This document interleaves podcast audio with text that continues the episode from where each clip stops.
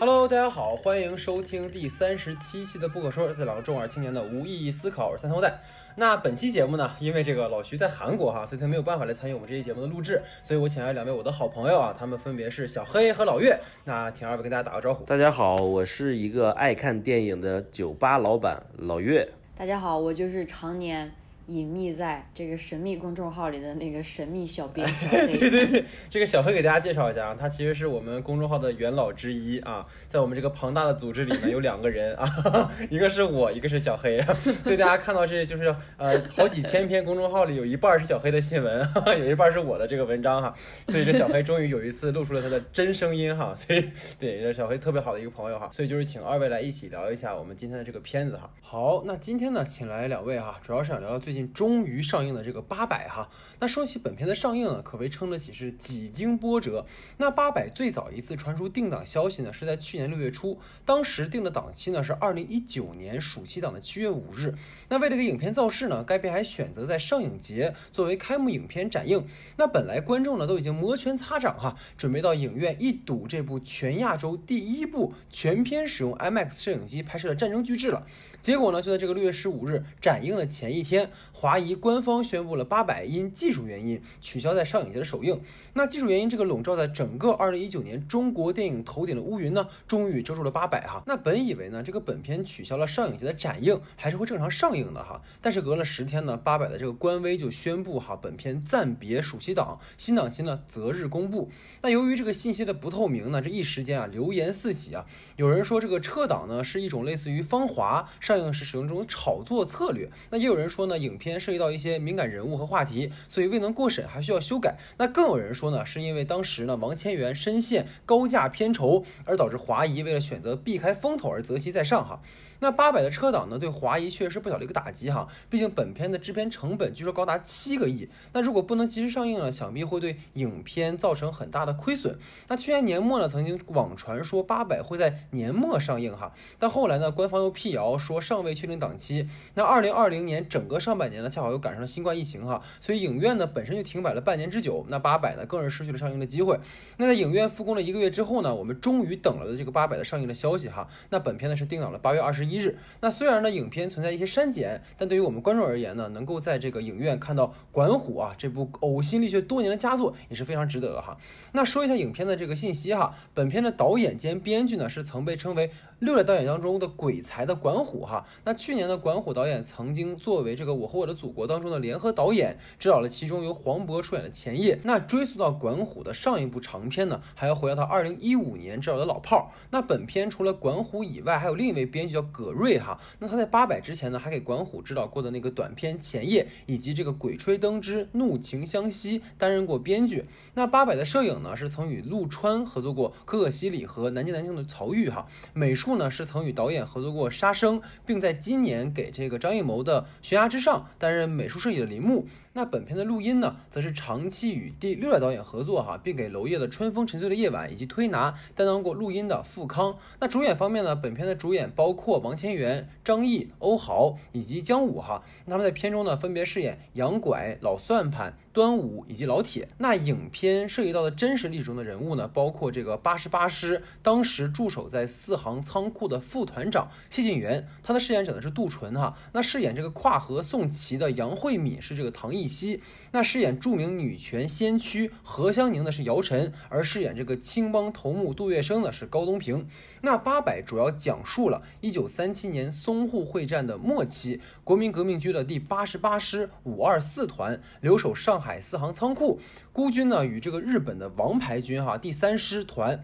奋战四个昼夜的故事。那当时这个五二四团呢留守的战士只有四百一十四人，但是为了迷惑敌人，团内呢对外说是共有八百人，而他们因此得名八百壮士。那管虎导演呢，并不是第一个拍摄了这个上海四行仓库保卫战的这个导演哈。在此之前呢，中国电影曾有两次将四行仓库保卫战搬上大荧幕。第一次呢是在抗战时期，由应云卫导演在一九三八年拍摄了《八百壮士》。那该片拍摄在四行仓库保卫战之后的一年哈，很多人将其称为是中国的卡萨布兰卡，因为两部影片呢其实都是在战时，那么它呢都是为了鼓舞国内的军民士气，团结全国人民协同作战的电影哈。那第二次呢将这个四行仓故搬上了大银幕的是一九七五年哈，由这个丁善熙导演执导，也叫这个《八百壮士》哈。那那个影片呢是由这个柯俊雄和林青霞主演的一个台湾版本。那两个版本呢，在故事上其实比较类似，都是分两条故事线哈，一条是这个谢晋元率领孤军抗击日军，那另一条呢则是这个杨慧敏渡水送旗哈。那本次管虎的版本呢，相比于前两部更加的群像，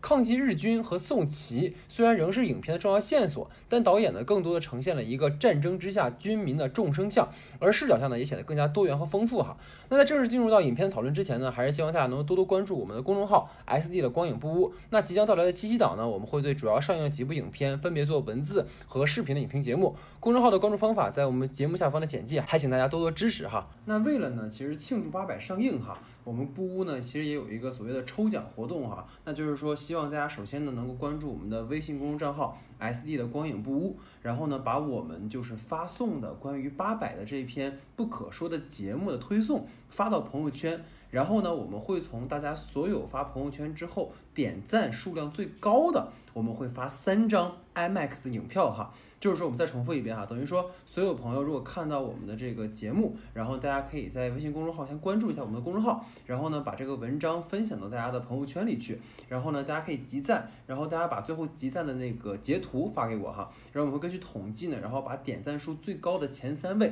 我们会赠送这三位就是八百的 IMAX 影票哈，然后具体的这个送票的方法呢，各位可以到时候我们选完前三之后，我们再私信给各位去说具体怎么跟大家送票这个事儿哈，所以说还是希望大家能够多多支持，多多帮忙转发，然后多多帮忙点赞哈，这就是我们的一个呃抽奖环节的事情哈，给大家讲一下。那下面进入到我们正式的讨论环节。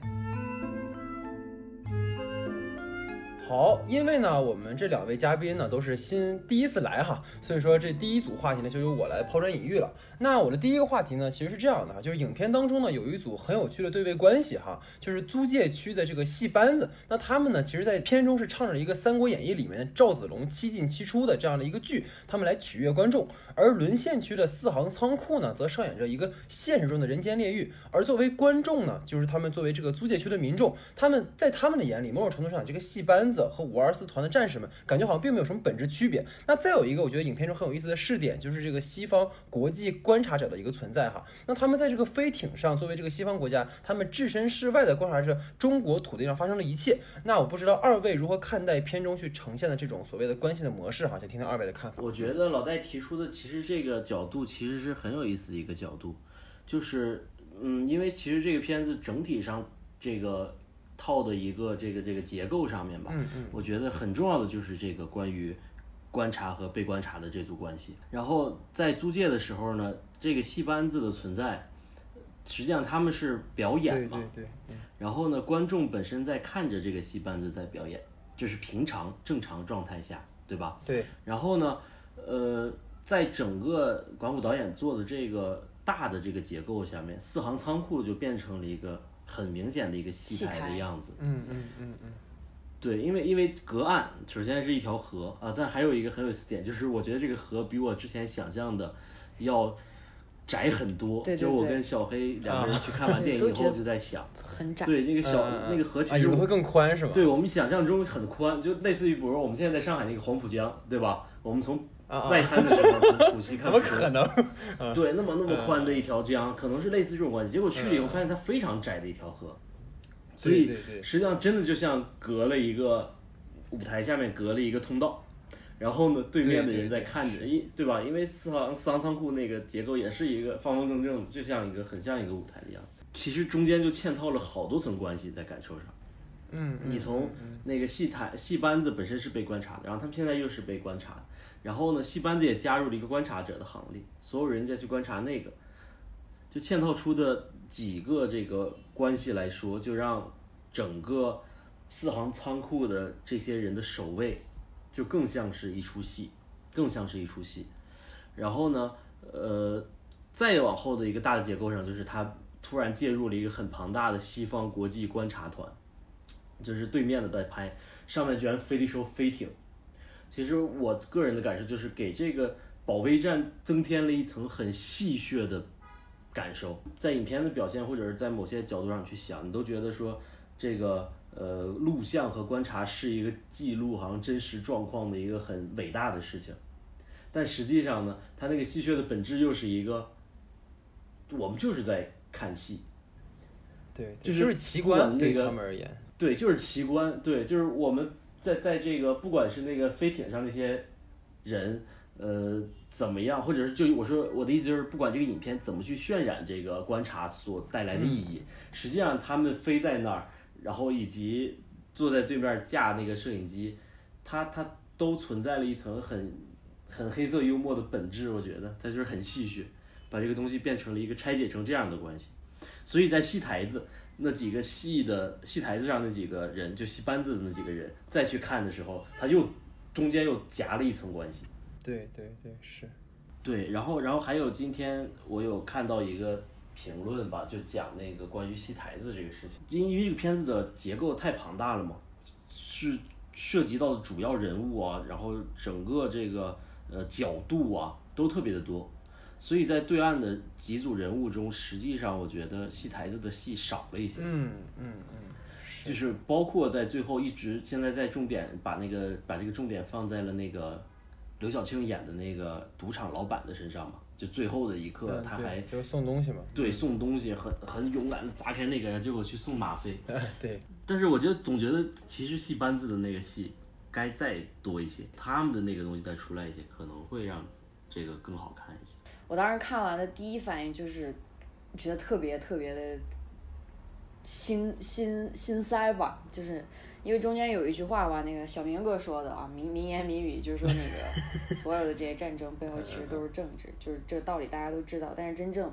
导演用这种方式呈现出来的时候，我会觉得特别的心塞，就是这些有血有肉的人，他们在拼命的保护人民，保护这个生他养他的祖国，然后，但这是在拉远一点，就是河对岸的人，他们保护他们保护的这群人，他们是近距离的前排观众；再拉远一点，飞艇上的外国人，他们是远距离的后排观众。这群人用生命在演一出戏，然后剩下的人就只是在旁边欢呼鼓掌。对，其实我觉得可能跟二位确实大家有重合的地方哈，就是这个其实是我个人感觉吧，就是本片中导演想要呈现的主体哈，虽然它叫八百，所以指设的好像是这个八百壮士，但其实我个人感觉这个片子导演想要呈现的核心并不是四行仓库的将士们。而是这个租界区的百姓，因为我们能够发现一件事情，就是故事在刚开始的时候，其实租界区是一片歌舞升平的，然后你能发现，就是沦陷区的那些士兵们，他们经常能够听到说像歌女的吟唱啊，然后包括一些非常热闹叫卖的声音啊。然后对于这个租界区的百姓们，就那个时候的那个四行仓库，它就和酒楼卖唱的歌女以及这个戏台子上的戏子，感觉就没有什么区别了。就这些这些百姓们，其实他们作为旁观者，作为观众，其实就看着这一切的发生。然后刚才其实呃老岳跟小黑都讲过这件事情。然后在我看来，其实有一个可以读解的角度是什么？就是这个戏剧舞台上，其实我们经常会讲一个叫第四堵墙的这么一个东西嘛。然后其实观众跟剧中的角色，他始终是保持了一个比较微妙的距离，就是我们相信这个假定性，然后我们其实是一个旁观者这样的一个视角。然后在戏班子和观众之间，其实那个戏台本身就是一个分界线。而在这个所谓沦陷区跟租界区，刚刚老岳其实提到那个两岸的那个河，其实就是那第四堵墙。而整部影片在我看来，其实是一个打破第四堵墙的一个过程。就是什么意思？就是等于说观众从一个单纯去旁旁观、去欣赏这个故事的人，然后逐渐成为了整个这个演出的参与者。他就和这个战士中当中一样，就是随着人们一开始慢慢的看到说四行仓库战士们，然后为国捐躯，然后他们牺牲，然后其实这些人他们也慢慢的在被影响和改变着。就我们能够发现，其实虽然可能减了一些东西啊，这我们后面的讨论，但其实你能够发现，这些人其实从一开始的漠不关心，然后到开始去为他们呼喊助威，然后到开始就是众筹物资，然后给仓库的战士们一些生活必需品哈，然后再到你看发现有一些志愿者们，然后愿意突破封锁线，然后去送电话线，然后包括去送旗子，然后再到最最后，其实就是直接站在大门前，然后去要破除那个墙，然后去迎接战士们，然后真正，然后就发现其实对于这个片子来讲，我觉得导演想要讲的就是说，真正能够让中国去所谓抗日战争胜利这件事情，它不是说几个个人英雄的壮举，而是说可能所有中国人共同的一个努力。其实这个东西，我感觉，因为这个片子本来是应该去年上的哈，但是我相信二位也就我们都一样嘛，今年其实感受了呃疫情嘛，所以这疫情这半年，其实我们能感觉到有一个点就也是一样的嘛，就是。你只有一起去改变这件事情，才能有希望嘛。就某种程度上讲，你看，其实八百在讲述的也跟我们当下是很相关的。就比如举个例子来讲，你看像武汉疫情的时候，然后就一开始在武汉爆发，所以武汉之外的人，很多人在讲一些风凉话，然后甚至说可能会抵制一些对武汉的一些人呐、包括恶语相向这样的。其实这个很像，就是影片里面一开始的时候，租界区的人，然后对沦陷区的态度，就是你看影片一开始有一场戏是那个日本人不是扔了那个毒气还是什么的嘛，然后租界区的所有人就是完全是那种，哎，就赶紧离他们远一点，这些人就最好都不都不要活着那种感觉。然后就是感觉好像说，只要你不波及到我，你怎么都行。但是现实当中，其实是你没有人可以在这样一种这样一场危难中，你可以独善其身嘛？就等于说，我们只有全部融合在一起，才可能有希望。所以我个人感觉，其实总的来说，戏班子在某种程度上其实就是四行仓库战士们的一个投射，而观众们其实是从一个旁观，然后到主动参与的一个过程。就等于说，就是一个集体认同的这种价值感，然后不断被唤醒的一个过程。你这个观众从一个看戏的人，然后到其中的一员，然后现实中的战士，他不是一个戏台子的一出戏，他不是说我们看完一出戏之后拍拍拍拍拍屁股就可以走了。你，但实际上是说，在这样的一个战士当中，他需要所有人的努力，所以我觉得这个可能是呃影片当中很有意思的一个点。然后刚才其实另一个老岳也提到过，就是他对于在呃所谓西方国家乘坐这个飞艇，然后小黑也提到，其实这个就是很讽刺的一件事情嘛，就是所谓的这种战士们的牺牲啊，然后包括租界区百姓的安危啊，其实在政治游戏当中它就是棋子嘛。我觉得这个就是嗯很有意思也是，包括影片后面刚才 也提到说嘛，其实就。其实核核心在现实当中本来也是，他就是老蒋给国际社会做的一个秀嘛，所以他牺牲多少人，其实对于这个国家或者对于上层根本就不重要，所以这个点其实是一个呃，我觉得蛮有意思的事情。我能读解出来，或者是我能看到这些点的头儿，就是我能感受到这种在剧作上和在导演导演层面，他本身想叙述这个事情，他其实有这个方向的考虑的，就他劲儿是往这儿使了一点的，所以这个东西头是冒出来的。但是呢，我就始终还是觉得总体上这片子其实最大的问题，实际上就是，呃，都因就是可能太庞大了，我觉得点都不够深，就它没有一个对很明确的使劲的方向。比如说这个点实际上是我们做主旋律影片其实可以很强的点，对吧？呼唤的这个事情，但是因为它涉及的人物和线实在是，就包括它呃叙事的角度，就是不同的视角都太多了，所以导致他到最后的时候，呃，你说的这个点说大家凝聚起来这个东西，我就能看到一点，但是他没有很很出来。嗯嗯嗯嗯，我明白我明白。对对对，就会有。其实这个我觉得到后面聊到那个删减的部分，其实还可以再聊一下。就是我觉得这个，就刚才我个人感觉可以解读这个角度，其实如果有一些戏，如果它在的话，他可能能更明确一些，但可能现在就因为一些问题，可能他就看不到了。不过这个我们后面再讨论哈。所以大概整个的话，第一个话题是这样。然后其实第二个话题，我觉得因为二位 大家咱们都是学电影出身的嘛，所以其实能够看到管虎电影里面有一个特色，就是他特别喜欢拍动物。然后呢，这个动物呢，在这个导演的片中总会承担一些叙事意义。就比如说从管虎导演的斗牛开始的那个奶牛，然后到除夕皮里面的那个鸦片鱼，然后还有那个类似于鹦鹉吧那种鸟哈，就是或者信鸽什么的，然后再到老炮儿里面就是那个奔跑在马路上的鸵鸟，然后再到本片中的白马哈。所以不知道二位是如何理解这个所谓的动物视角，或者是动物的这种呈现方式，在管虎的作品中是什么样的一个存在哈？想听听二位的看法。嗯，其实比如说，我觉得从斗牛开始，那个牛牛其实是一个很重要的道具了，就奶牛。对对对，就是它，它其实是承载了叙事意义的。但是以我的角，就是我大斗胆的猜测的话，就是广告导演在动物的身上其实找到了一些嗯可以承载的意义。对对对，所以呢，他在除夕匹，包括到老炮儿，到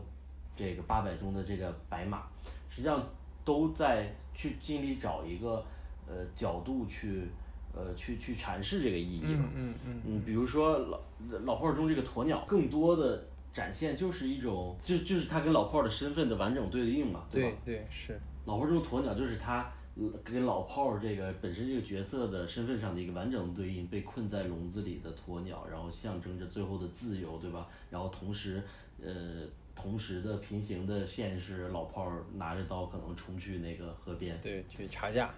对，这是很好的，但但是这是一个很对位的对应。但是呢，到本片中的这个白马的话，我觉得意义上，呃，更像是一种憧憬，对吧？更像是一种憧憬，一种潇洒的意象。然后，呃但是我会觉得这个白马的运用，嗯、其实除了在视觉上增添一个很潇洒意象以后，它实际上对片中唯一的推动作用反而是那个喂马的人小湖北之前对那个那个那个喂马的人的意义，其实在那块儿是最明显的。啊，对，在那个啊，点你是你是这么理解的？嗯我我我看完以后，我觉得白马意义在那个点上是最明显的，就是那个小将士，对吧？然后他他他这个白马最大的作用就是，小湖北说快看，白马在那儿，他伸头去看那个白马，然后他被爆头击毙啊。啊，你是认为它是一个情节上的一个作用？没有，就是我觉得在情节上最在情节上的作用最大就是这块儿嘛。呃，不是不不能说情节上的作用，就是他伸头，然后被爆头，然后捅，他倒地，实际上就是这这个意象是很明显的一种，就是小湖北和那个男孩都象征一种非常纯洁的存在，其实，在战争中，嗯，对，很白纸，对吧？很白纸、很纯洁的一种存在。然后他们俩的关注点甚至不在于战争的输赢，在不在于这个国家的存亡，对吧？不在于这个呃外面的攻击有多猛烈。实际上，对于他们这个小孩子两个视角的切入，反而是那个白马。我觉得你想说的其实是在战争当中，在这种残酷的环境下边，最去追求纯洁、最去追求美好的人，最无辜而最容易去最容易死掉，对对对，是这个意思。是这个意思吗？小黑很厉害呀、对对对，小黑小黑是一个老岳的翻译官，你知道吗？那种那种就是就是这个意思，就是这个意思。就是这个意思吧。对他，他们反而在那个时候，然后我觉得他俩那个线，因为铺的也是很好看的嘛，对吧？从小湖北第一次进到这个仓库的时候，那个男孩就在那边很远的就一眼看到小湖北，对吧？快上来呀，快上来呀，一直在叫他，到最后他继承到那个男孩那个什么，以及小湖北后面所有幻想中欧豪骑着的那匹是是，对这个其实我可能想想沿着老岳的线哈，我我感觉他其实还有点别的意义，就老岳大概就是到这儿是吧？你还有别的就是对于他的。对对对，因为我其实感觉刚才你说到一个点啊，就是他可能更多的是对于一个呃，就是这个白马等于是这两个孩子嘛，就是都是那种在战争当中其实最纯净的那个存在。然后我其实有一点不同的看法是，当然我觉得这个想法挺好的，就还有一个就是因为我感觉其实管虎从斗牛然后到老炮儿，其实那个奶牛和那个鸵鸟都是和主人公等于说在某种程度上是重合的那么的一个存在。就等于说你在斗牛老里面那个农民，或者是你在战争当中的最普通的人，其实他们就是被最压榨的人。然后他们的资源，他们的一切都是在被压榨的。老炮里面也是嘛，就是我们刚才说鸵鸟跟老炮本身在身份上是一个重，是一个同构的一个关系。但实际上，我觉得在呃本片当中那个白马其实是有一个错位的一个用法，我觉得这个是之前呃管虎没有用过的。就为什么我说是一种错位的用法，或者是他在用这个白马其实想要做出一种对比关系，就是因为在白马在这个影片里其实出现过两个场景嘛。刚才其实老岳也提到，就一个是四行仓库里面小湖北他们养的这匹白马，然后另一个其实是小湖北在听赵云那个七进七出那个戏的时候，然后主观幻想出的场景中里面那个白马就是一个人就是一挑一一万嘛那种就是以一敌百那个感觉。然后这个其实我觉得可以去解读这个白马的意象的一个最重要的切入点，因为首先你们来看白马这个形象啊、它那个外形，我后来去查了一下，它那个白马的那个形象就是那个三国里面赵子龙的那个坐骑叫那个赵夜玉狮子。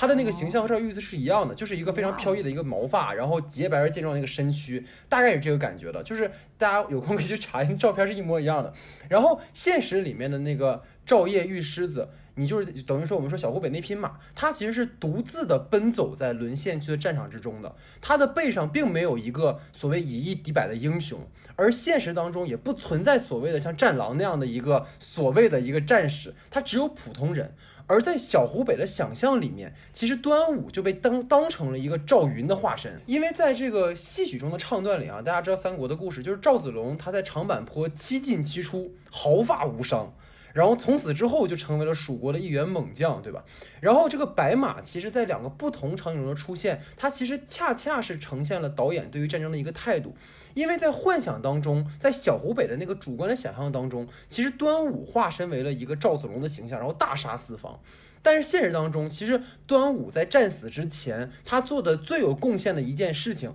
也不过就是把几颗子弹恰巧打到了那个敌军战机的玻璃上，那还可能是不是真的打到了。所以其实白马它连接了幻想和现实，然后同时更加突出了现实当中战争的残酷性。所以这个其实是我对于呃白马的理解哈。所以不知道二位有没有对这个还有什么别的看法？就是在我看来，这这两个动物的象征，其实都特别像管虎导演自己平时晚，比如说晚上睡觉之前老会去想的一个东西。你懂我的意思吧？它可能跟这个电影无关。我我我其实想说的就是，我在这两个印象里面看到的可能不是它的什么象征，我看到的是每一个男人心里边都有一个小孩儿。我看完是这感觉，特别是那个欧豪驾着那个白马以一敌百，最后邪魅一笑出现的时候，我这种感觉特别的强烈。嗯嗯嗯嗯，我会觉得就是管虎大雅一个一米九的壮汉，光头，看起来贼凶，但是我就觉得特别特别的可爱，然后。我仔细一想的话，我会觉得这是一个在电影创作的过程当中，我觉得是一个非常宝贵的东西。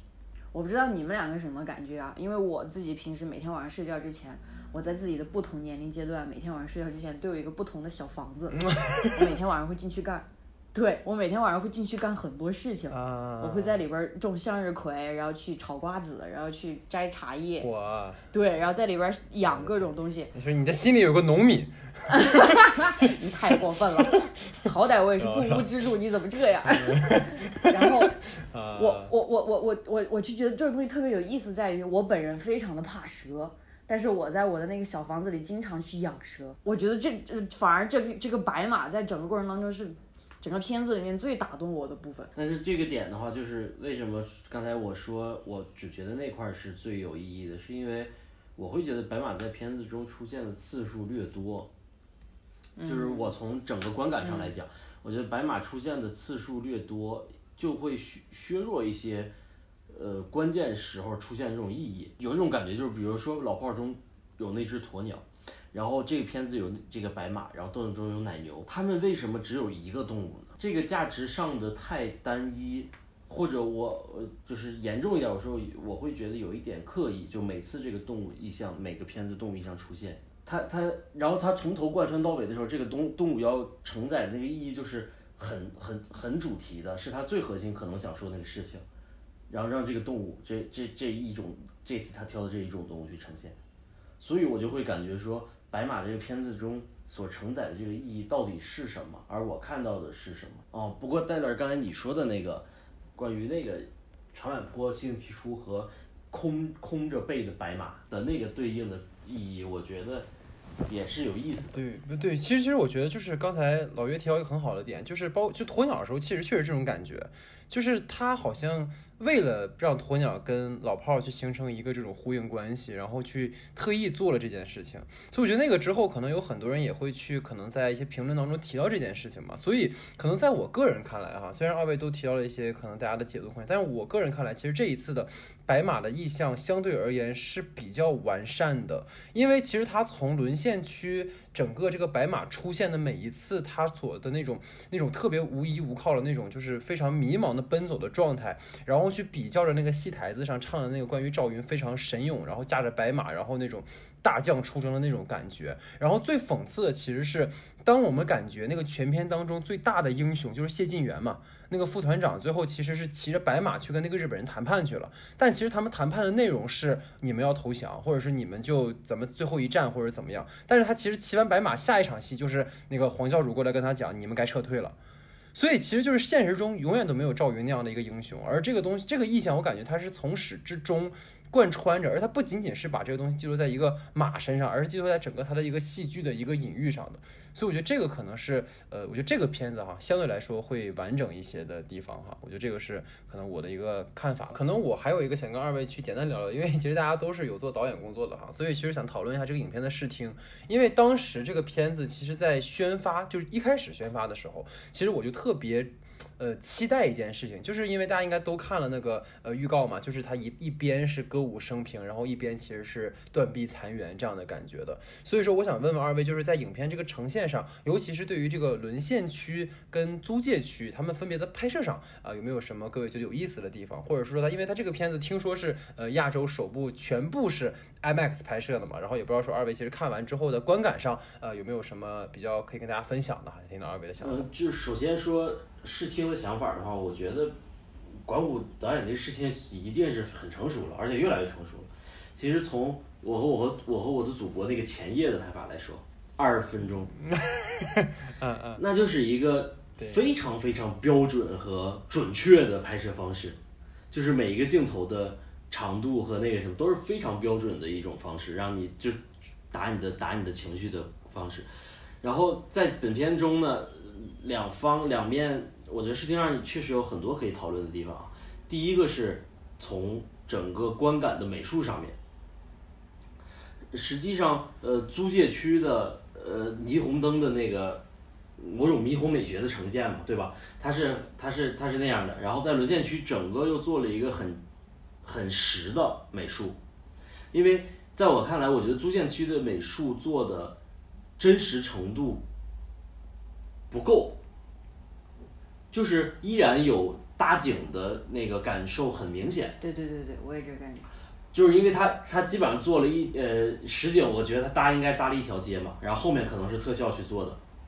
呃，我我应该是这样，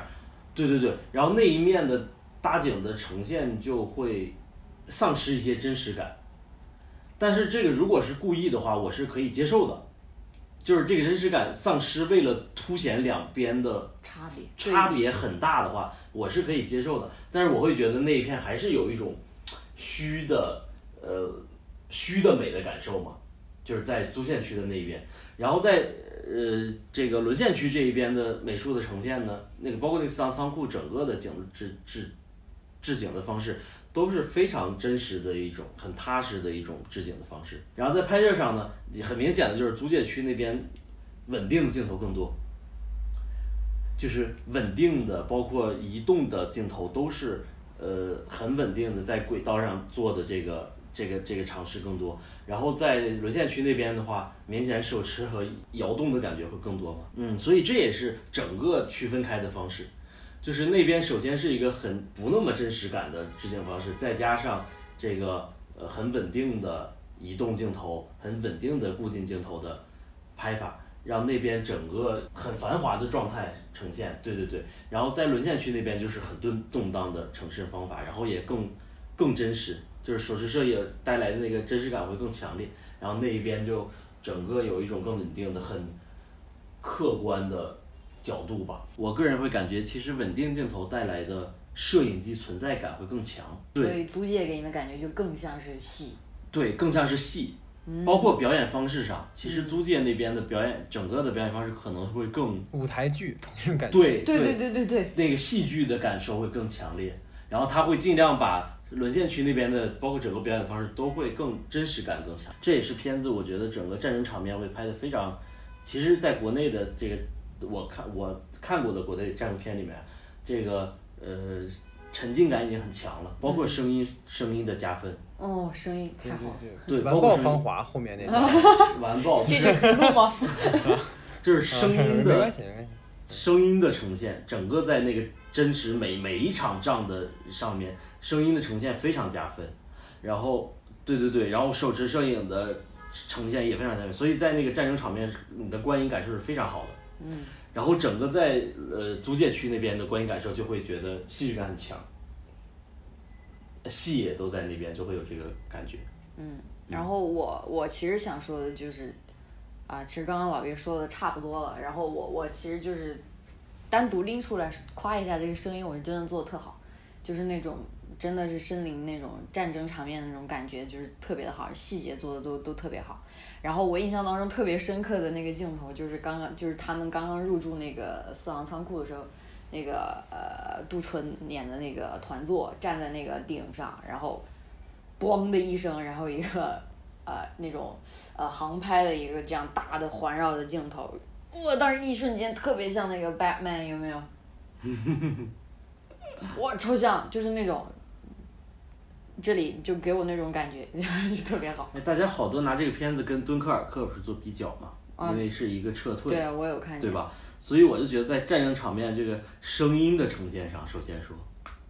其实是跟上了某一个制对对对，制作厂工业化制作的感觉程度的，其实是有的，那个非常成熟的那种工业化的感觉。对对对嗯、对，跟上那个程度的。对，但是我我但是整体上也确实，我觉得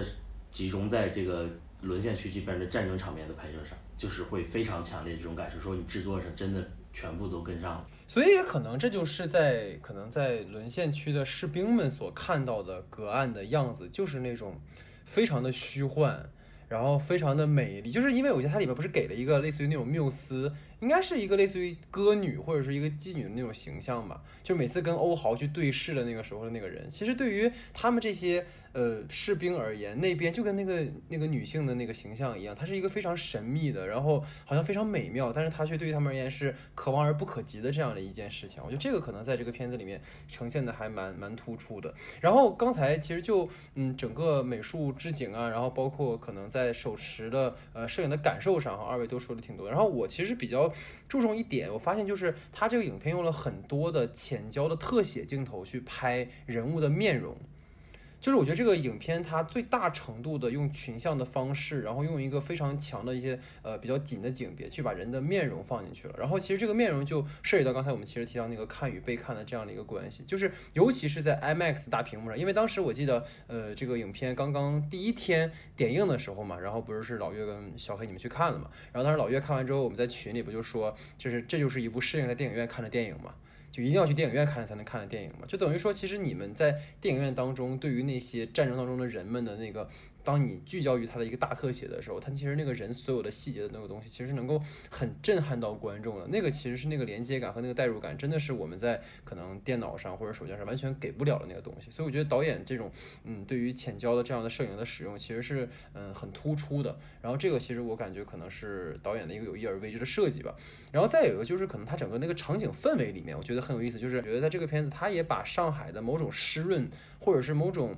嗯南方特有的感觉，其实是有呈现出来的。因为它一开始其实是一个很潮湿的那种阴雨天嘛，所以你看它那个地上，它那个整个光影的那个感受，其实能够给你一种嗯很强的那种好像南方的那种呃城镇的那种感觉。然后到后面其实那种大雪纷飞嘛，所以它整个的那个呃场景的氛围，从雨天然后到阴，然后到大雪，其实是能够把这个氛围作为影片的一个可能。本身情节上的一个情绪的一个铺垫，使用在影片中是在推动着的，所以我感觉这个在整个的场景你看到的那个氛围当中，也是能够很加分的一件事情。对，所以这个可能是我稍微补充一下啊，因为觉得二位其实说的也蛮全的了。对，我我想说的其实是刚才说浅焦镜头的这个事情，这肯定是导演的一种选择，就是我是更想突出这个人物本身，还是更想去突出反思和整个战争残酷的状态，这肯定是一种选择。但是我觉得有时候这个东西也是脱节的，就是比如说我用选择浅焦镜头去拍人物的时候，丧失掉那个环境，而浅焦镜头其实会会更美嘛。就是你懂我的意思吗？就是它会更美，对，它会更美。实际上，然后就会丧失掉环境那个东西，是呃，当然会聚焦在表演上，嗯，但是可能这个片子我觉得更大的其实，呃，不管最后它那个落点以及呃，鉴于很多很多种原因啊，不管技术还是审查还是什么原因，它最后那个落点落在了一个团结和那个的，就是很正的一个角度上嘛，还是。但其实我会觉得做这个片子，包括我最开始做的时候，可能更多的还是也也会在一些反思的角度上，就是关于，呃，他但当然我们没什么值得反思的，对吧？我们是被被侵略者，我们当然该废弃 那个什么，但是但是反思的是整个战争的带来的伤害嘛，对不对？战争这个事情带来的伤害，这还是有这个东西存在的。那会不会用这种聚焦人物的？呃，东西会削弱掉这个东西。好，那在我的话题之后呢，进入到老岳的话题时间哈，老岳你请。我发现在国内战争片里面，这次第一次出现了一个很有趣的角度，就是这个片子我觉得是一个关于小人物的战争片，呃，没有在刻意的刻画一个很伟岸的英雄，而是一个关于个人的，关于自己的。但同时呢，它在整个结构上最后又做到了一个升华，相当于，所以我认为整体上这是一个很好的处理。然后呢，呃，第二个就是这个片子这个涉及的人物，因为咱们之前刚才也提到嘛，就是非常多，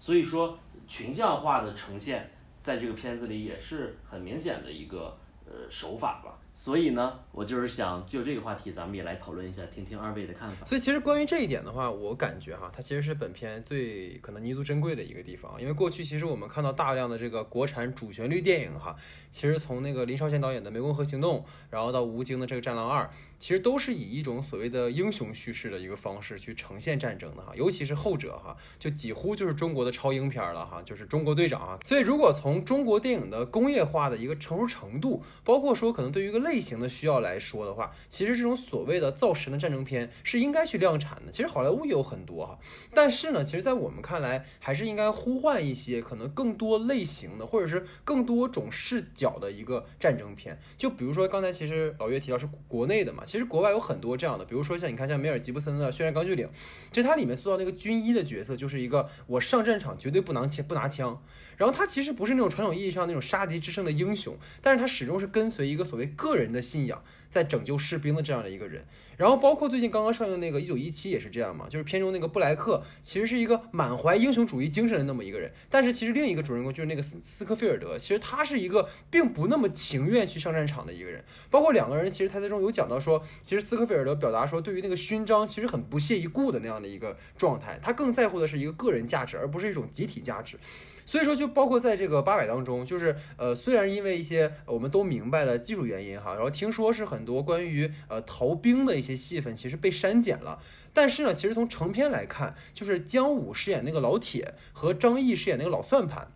我个人感觉，其实是一个典型的，就是符合老岳说的一个小人物，或者我们说是一个反英雄主义的一种角色的塑造。其实用杨拐在片中的一句话就是说，这两个人怂包，对吧？然后，但这也可能其实是一个我个人感觉，呃，战场当中一个最真实的一个普通人的状态，就是不是所有人一上场就跟那个冷风一样，啪啪就是一个那种中国队长附体了，一个人单挑一个团那种感觉哈。就是你看里面那个老铁，其实他在片中就是一个明显是被打怕了的一个形象。他虽然没有。呈现这个人，但其实他就是之前是个炮兵，然后呢，经历过几个战役之后，其实就害怕了，不敢再扛枪了。然后像张译那个角色，就是他本身是一个记账的，根本就没拿过枪。这两个角色在片子里面其实琢磨的并不是特别的多，但是给人很强的一个代入感。然后包括刚才其实老岳提到说，为什么这两个就感觉讲小人物最后又能升华起来？我觉得这个是这个电影很好一点，就是它其实这几个角色都有一个人物弧光。就是导演其实没有让这两个角色像去年那个国庆档里面，就是大家刚刚提到那个我和我的祖国那个电影，对吧？然后那个片子里就有一个情节，不就是吗？有一面国旗飘过之后，然后主人公马上就开悟了，你知道吧？马上就愿意奉献了那样的一个形象。但是这个片子里面，你能够发现就是两个人的转变，尤其是那个老铁最后愿意去奔赴战场去牺牲，其实是能够找到一个非常落地的一个动机的。就比如说他其实，在前面有一个中弹的情节嘛，然后他其实是被那个老算盘其实搭救了一下，然后包括说他和杨拐的一些互动这些东西，其实他是从与呃周边人的相处当中，然后体悟到了一个战争中的牺牲的那个价值的可贵，而不是说因为某个集体价值的一个光辉的一个宣传的口号，然后他就愿意去那样的奉献了。然后再有，其实我觉得二位应该也会提到，就是关于小湖北，然后和端午这样的一些角色嘛。其实这个是我觉得可能过去真的很少呈现的。你包括像《鬼子来了》里面，你看像姜文他们，其实就是村民而已。但这个片子其实呈现了一个，就是村民在。战争当中，然后被迫成为了军人的这样的一个事情，尤其是你看，像端午，他其实一开始说到嘛，就是他到上海来就是想见见世面而已，但他也没有意识到，就是到那个时候，他并没有想说，哎，我是为了应征入伍，然后我是为了抗战杀敌，他其实不是这样的一个形象。他一开始上来的时候，就根本都不敢开枪打鬼子，然后后面其实是慢慢的，他的个人的这种所谓的观念，其实是被战争影响了。就像很多战争片，像《二十二条军规》啊，或者很多战争片，其实呈现的是一样，就是这个角色最后那个牺牲，其实很有意义。意义在哪？就是战争其实不是一个所谓个人英雄的一个秀场，而是很多普通人的一个修罗场。而他们在这其中，可能开始都很无辜，然后都很所谓正义善良，但他们都会迷失，都会堕落。所以我觉得这些东西其实都有从端午这个角色上呈现出来哈。所以想听听二位还有没有什么看法？从这些小的人物的视角来切入的话，我觉得某种程度上就更加加强了那种观众的代入感。就刚刚老大说的特别好的那一点，就是这些人物的转变其实是在跟其他人物有血有肉的人物相相处的时候才会做出这样的转变。就我觉得这样观众的那种。所谓的一些情绪、爱国之类的这种感觉，它就会更加的强烈，反而是起到了一个我觉得更好的这种渲染，然后这种带入带入情绪的作用。就是我其实之前可能我们不太会考虑这个片子，就是不太会考虑这个关于战争的事情。就是我们看很多的这个抗日片的时候，你不会有很强烈的感受，会觉得特远。会觉得特别远，因为他们都是英雄，对对，嗯而且他们出生就是都是冷锋对嘛，，出生就是英雄，嗯，就他们一出来就是英雄，你会觉得你跟他就很远，那是英雄该干的事情，他干的事情是一个英雄该干的事情，对对，对吧？所以这个片子很，就是看完以后我就会后面就会想，我说是哦，它会引起我一种想法，说如果战争今天来临了，我是不是该上战场啊？就是我是不是该去牺牲和奉献啊？然后去想这个牺牲和奉献的根源是什么？是因为我爱这个国家呢，还是因为爱自己。爱自己呢，还是因为爱我的周围的家人呢？对吧？爱这个民族呢？其实他都会，你会思考起码这些事情。对，对，所以就是其实刚才呃这个话题我说到一个是小人物战争片，一个是群像化的处理嘛，这其实都是这其实是一个问题了，就是这个片子对一上来的时候呢，呃切入的角度就是从小胡就是从逃兵的角度切入的，对吧？最开始出场的几个人物全部都是这几个逃兵，然后呢，呃，每个人都有不同的背景和身份，比如说，呃，端午这边他就是我有一个娘在家里，对吧？啊，我要带着我叔，带着我的弟弟，我要我要回去见他。然后老铁姜武这个角色就是我为什么不愿意死，是因为我儿子没长大呢，对吧？我想看他长大。然后呢，呃，对，然后这个这个这个老算盘，我从来就是一只是会算账，又没有扛过枪。对，这其实呈现的就是一个战争中最最最。多的人群吧，就其实最多的人群是这些人，从来没有扛过枪的，从来没有想过我要杀敌，从来没有想过我抗日抗的是什么。然后包括其实中间还有一些角色，比如说那个，呃，魏晨那个角色呢，还是郑恺那个角色来着？就是参军的时候有一，就是我为了复仇，我其实没有为这个民族和这个国家在考虑，因为他妈的日本鬼子杀了我姐姐，杀了我妈，杀了我爹，我多杀几个日本鬼子是几个日本鬼子，他是冲这样，所以就是这样很完整的一个小人物的群像吧。然后呃其实勾勒出了一个更真实的战场嘛。其实这个片子除了跟敦刻尔克比较以后，就会看到大家跟《鬼子来了》做比较。对，然后《鬼子来了》你就会看到，《鬼子来了》没有承载这么多的价值，就是八百花了很多钱，然后他要他得上映，他得面向所有的观众，对吧？所以他最后要做一个升华。但《鬼子来了》没有承载这么多的价值，《鬼子来了》就是想呈现一个真实的好的故事，所以在这一点上，八百也输了，就是。对，在这个意义上，关于这个反思上，或者关于这个真实状态的呈现上，八佰可能也输给了《鬼子来了》，但是他没没办法，这个这个很能理解。但是我觉得，所以好的对，点这，是一个市对场的，，所以说这个很好的处理就是我说这个升华的事情，就是在最后的时候，他给的每个人物其实比较完整的弧光了，就每个人物都有一个转变。当然，有的碍于情节的展现，很多人物没有那个呃很完整的线，他会突然的转变，就是包括姜武了。其实姜武最后那个转变实际上也比较突兀，我觉得。但是在这个群像刻画中，不会让你觉得特别的不舒服，就是好假呀，怎么他就变了？那个氛围对，在顶氛围顶在那个位置然后还有一个处，呃，一但是最主要就是这群真的在守卫着，呃，莫名其妙加入了这场战争，这些逃兵啊，真的在扛起枪要对抗日本人的这个。然后第二个转变就是关于对岸的所有人嘛，我们看到这个群说群像化，其实就是说到对岸的所有这些人，然后以及呃小黑一直非常喜欢的这个李九霄的这个角色，刀子啊，极帅，对吧？刀子的戏份听说也被删减了，特别特别的多。啊，对对对，听说是有挺对完整的，，就是这些人，对这些人变化，包括他还刻画了三个从那边游过来的学生，学生，嗯嗯，对学生，然后那个战场上真实的那个反应，所以这些都全部加强了这个战争的残酷性，但但同时在他的整个剧作逻辑上，最后又让你觉得所有的这些牺牲似乎是有意义。就是也也也得亏是国民革命军。这但凡要是我党的军人，那是不可能有这样的事情发生的，是吧？对，不对，不能，因为我们当然不可能。对我们怎么会有逃兵呢逃兵和那个。对对对，就是在原版的，我是说听爸爸讲的这个在原版那个没有删减的，其实还有一些戏，包括杀逃兵的，就是我这个我我军这边是啊不是我军，不好意思，是他军，国民党，国民革命军那边杀逃兵的镜头，其实也有也有一些全部被剪掉了，嗯嗯嗯，哎，就是其实有逃兵往留下外跑来一些，有留下来一些对对对，有留下来一些，但是其实留下来一些没有杀，你你想一有下，有有的有的，他那个一上来的时候，你还记得那个远景的那个地方就是有杀的，就是说我不我不逃了什么什么，然后后面中间还有一个就是好像就是那个呃魏晨那个角色吧，然后有一个兵就是要往外跑，然哦，后要跑，把他崩了但是他崩，对他崩了，但是他崩的是身上，或者对对起码是后期剪成了崩崩的是身上。对对对，他那个人没死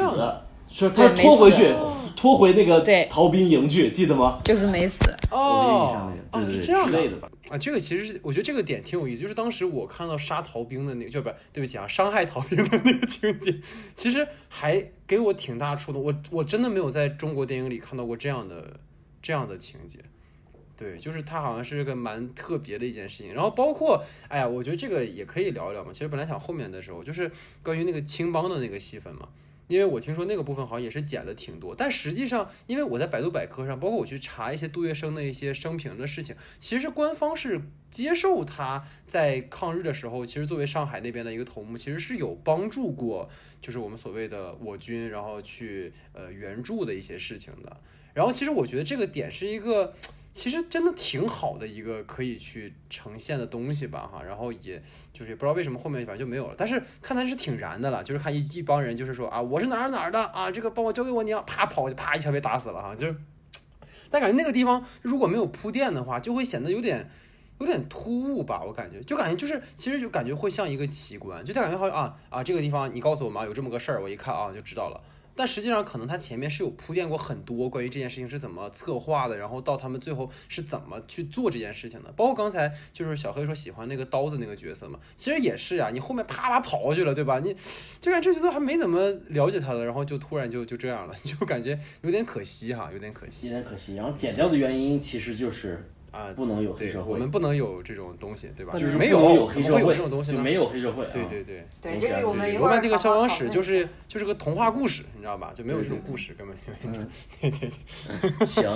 然后关于我想说的第二个话题呢，这个片子很有意思，就是它是因为它必须是真实事件改编嘛，而真实的这个事件的结尾结局呢，就是输了，然后他跑了，就是他们他们要撤离了。所以真实事件就是他撤离，所以这个真实事件改编，它最后也是一个撤离，所以注定在戏剧张力上，就所有的戏剧的事件上，它一定会是一个最后反而最弱的状态。对对对，因为前面我是奋勇杀敌，坚守守住，然后最后我要做一个撤离，那怎么？所以这个片子如何是处理这个关于戏剧张力其实越来越弱的这个事件呢？我觉得这个片子处理的还是不错的。然后呢，我想就是我抛这个话题以后，想让两位先聊一下自己的想法关于这个事情。嗯嗯嗯，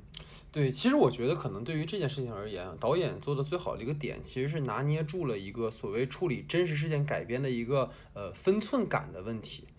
就我觉得他其实很好的去拍出来了，就是几次日军进攻中的那种啊、呃渲染的战争场景。但是其实我们都能感觉到，因为他这种群像化的呈现，所以那个战争本身可能并不是导演想要讲述的重点。因为它不是重点了，所以这个戏剧张力越来越弱。这件事情其实本身，因为我们没有关注到那个战争、那个战斗的本身，也许他就可以把这个故事往另一个方向去去讲。所以，其实如果说我们如果单论讲说要讲一个战事激烈的电影的话，其实选四行仓库保卫战是一个非常不合适的选择，因为这个战役其实从根上来讲，因为就是一个政治游戏嘛，然后这些战士们也不过就是一场秀嘛。所以这个其实就不太重要，而这个故事里面最精彩的部分，或者是说我感觉导演想要突出这个戏剧张力的地方，就是在这个失败的战士当中。因为我可能跟老岳稍微嗯不太一一样的一点，就是好像看似他在一个所谓事件的发展过程当中，结尾是一个弱的东西，但是恰是那个失败的这个事件本身，其实是他故事里最强的那个点。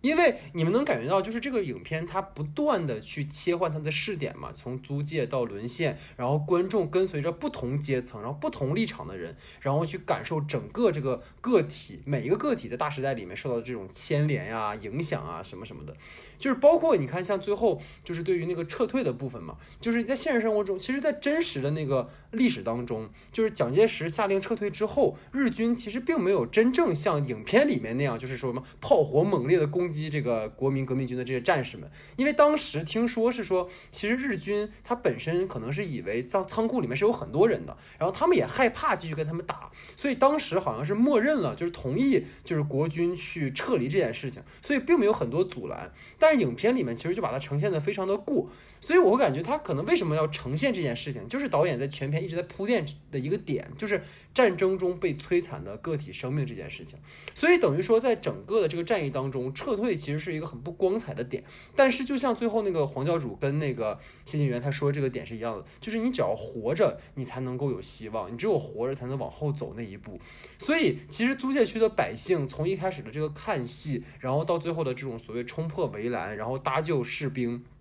就是我们感，就是好像在最后看似是一个主旋律的收尾，但是我感觉它要呈现的其实是一个生命对另一个个体生命的一种尊重的问题。它不仅是在赞颂可能那个历史中里面将士，它其实也是我们在今天也应该坚守的事情。所以我觉得这种戏剧张力看起来从故事的发展上，它最后是一个呃可能比较悲剧性的一个比较不太光彩的收尾，但是恰恰是在这样的一个尾声的时候，它突出了影片一个可能对于战争片里最重要的一个主题，就是反战。就是我们要尊重个体的价值和生命，所以这可能是呃我的一个读解啊。我对我对这个的想法，其实刚刚二位就是刚刚老戴延伸出来之后，我还是就是那个感觉，就是八百它整体上来说是一个很大程度在各种这种禁锢下来展现这种战争常态的一个电影，就是真实二字嘛。比如说我们在戏剧角度去考虑这个东西的话，正常来说写到最后，那应该就是一次最大的战役，对吧？最大的抗争，对我们牺牲无数人，所有人都不怕死，然后冲上去跟应该是扛旗的那个地方，应该是最后。对，或对，或者是能杀几个日本人，杀几个日日本人，对吧？甚至是我要上面下达了命令以后，我他妈跑跑跑跑到一半儿，不遵守。对，所有人冲又翻回去去跟那个死扛，对吧？把那个旗死那个旗倒了，然后死根儿去把那旗插在那儿，来，对我的天，就是就是我们按正常戏剧逻辑来讲，最后应该是这样的东西去抛上去的，对吧？但是但是这个片子它最后是一个撤退，然后一个就是我觉得呃它处理的方式，一个就是刚才说到的关于整体群像的问题，它一直在渲染对面，所以实际上它的这个高潮的重点放在了这些对面的人是如何改变的我觉。得老岳提到了敦刻尔克嘛，就是它其实也是跟这个故事比较相近的一种故事的模型，因为敦刻尔克其实可能比这故事更惨。因为敦刻尔克从开始就是一个已经是这个片子结尾的那个状态了，对吧？就等于说敦刻尔克是拍了可能这个片子结尾最后那一天的事儿，然后敦刻尔克是把这一天是当一部电影去拍了。对，所以这个可能是他们可能不太一样的地方，但我觉得两个片子其实都有去着重的呈现可能这个当中的那些可能个体的生命的一些点。就是刚才我觉得老约很好的一个点，他提到就是我们惯常思维里面认为的一个战争片在结尾应该到达的那个东西，其实好像在我们今天看到的像敦刻尔克或者像这个片子里面，它呈现的那个点是我们总会被忽视掉的一些东西。而这些被忽视的点，成为了可能导演们去呈现的一个重心。就像刚才，其实我在介绍的时候，我提到过这个呃八百壮士这个主题，其实前面拍过两版了。啊，一个是战时的时候拍过一版，是袁牧之然后演的，然后另一个版是林青霞，然后七几年的时候拍了一个版本，然后那两个版本其实就没有把重点聚焦在呃所谓的到最后真的撤退，然后包括对岸的反应上，那两个故事其实核心都放在了一个谢晋元，然后去抗击日军，然后和那个就是杨杨那个杨的那个姓杨的那个女战士，然后去送旗这两件非常奇观的事情上，非常有传奇性质的事情上，但是到今天我们会发现。好好像就是，而且更关键的问题，我觉得刚才呃老岳在第一个话题他提到是小人物的故事嘛，因为我们知道管虎他本身也是呃第六代导演。对吧？所以第六代导演的一个整体的标签的一个符号，就是关于边缘人物、关于小人物的这样的一个点。所以我觉得其实他是把一个这样的母题，就是所谓六代的一个共同的母题，放在了一个可能这样的一个战争片的一个环境当中，所以这就让我想到另一部，就是我们不可说节目到今天三十七期，我们几乎过五期就会提一个人，就是娄烨导演。对，其实就很期待娄烨导演的《兰心大剧院》嘛。其实他其实也是一个呃所谓战争片，不过那个可能会比这个片子更加呃类型化一点，或者是更加呃讲述比较偏主流的人群哈。但是也是嗯蛮好奇，对于六代导导导演他们这样的一些身份的人，他们去呈现战争片的时候，至少在我看来，管虎开了一个好头。他把重心放在了我们所谓的小人物上，放在了那些呃所谓隐秘角落的人身上，而呃，希望娄烨导演肯定也会有这样的呈现。国外影片在呃很早以前可能就一直在这么拍，比如《全金属外壳》到什么《现代启示录》，对吧？到结尾的时候，其实都是没有在戏剧上做功夫，而是把它放在了一个呃悠长的让大家去思考的一个状态上面。然后包括一些，所以这个片子给我的感受，呃，有点像，比如说伊斯特伍德，嗯，对对，是的，是的，是的，比如他拍《百万美元宝贝》，对吧？他拍《百万美元宝贝》，我们一个一个体育片嘛，就是也他也不是完全体育片了，就是他体育元素贯穿始终，讲一个拳击手，但他没有把这个戏剧的高潮点落在那个这个这个拳击手在舞台上最后打一场多么漂亮的仗，嗯对吧多么坚韧，然后怎么样？他把重点放在那个人倒倒下以后，实际上这个当然八百，说实话做的没有那么好了，但是一样的就是他把这个重点放在。不是说我最后要渲染那样的一个很重大的情绪，而是放在了最后我们是如何，对吧？这个战争到结尾了，我们要撤离了，所有这些人该是什么样的状态，该是什么样的反应，这些人有有了什么样真正的很内心的转变，包括包括老算盘那个人，他虽然虽然很奇怪，就是很幽灵似的，突然就真的到了对岸了，对吧？他没有展现这个过程，对对对但是最后他开始就不知道就吓吓我一跳。突然对到对岸出现了，但他看着对面那个，他是不是内心深处有了什么样的触动，对吧？对，呃，当然他没有那么极致的去展现一个很失落，就是很背后的更复杂的一种情绪，但是他点到了这个东西，也是点到了这个东西，对他的方向去去走的依然是是这种。呃，已经不是那么主流的类型片的嗯价值取向和那个方式去做，这就是刚才其实一直提到那个所谓反英雄主义的一个叙事的模型嘛，就是等于说，你看伊斯特伍德早期在那个莱昂内的就是《镖客三部曲》里面就是个英雄嘛，对吧？然后后来你看他自己在拍电影的时候，尤其是最近的三部片，就是呃从《美国狙击手》，然后到《萨利机长》，然后到理查德·朱维尔的《哀歌》，然后当时我们把它统称为是反英雄三部曲。因为这三部电影其实都不是在讲那个他成为英雄的时刻，而是在讲他成为英雄之后要承担的作为英雄的代价。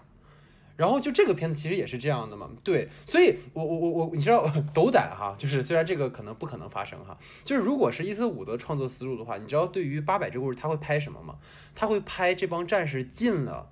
我们所谓的那个就是租界，对对租界之后的故事。因为其实 很多人讲那个之后的故事才精彩，因为那些战士到了那个租界之后，他们过的生活其实特别的惨淡。对，被关了。然后更关键的问题就是到后面，其实谢晋元是在那个时候，呃，好像是他不服军阀的那个，就是等于说那帮走狗的的汪，好像是汪伪政权吧，他不服那些人，然后最后他是被暗杀掉了。嗯，所以等于说这帮在隔岸是英雄的人，然后他们迎接了自己的高光时刻，然后你们进入到了一个所谓的一个社会，就是所谓主流社会当中，你们又成为了那个社会中最底层的人，最不被最被边缘化的人，所以可能那个故事啊，好像会更好看，所以可能麻烦伊斯特伍德，如果还有精力的话，可以过来拍拍这个，你知道吗？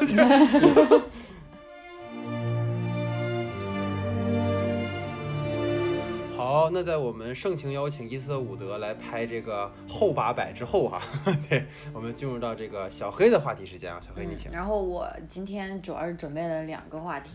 就是因为我个人是比较关心，就是在意演技这个东西，所以我想谈的第一个话题就是这个电影里面有很多这个偶像出身的这些演员，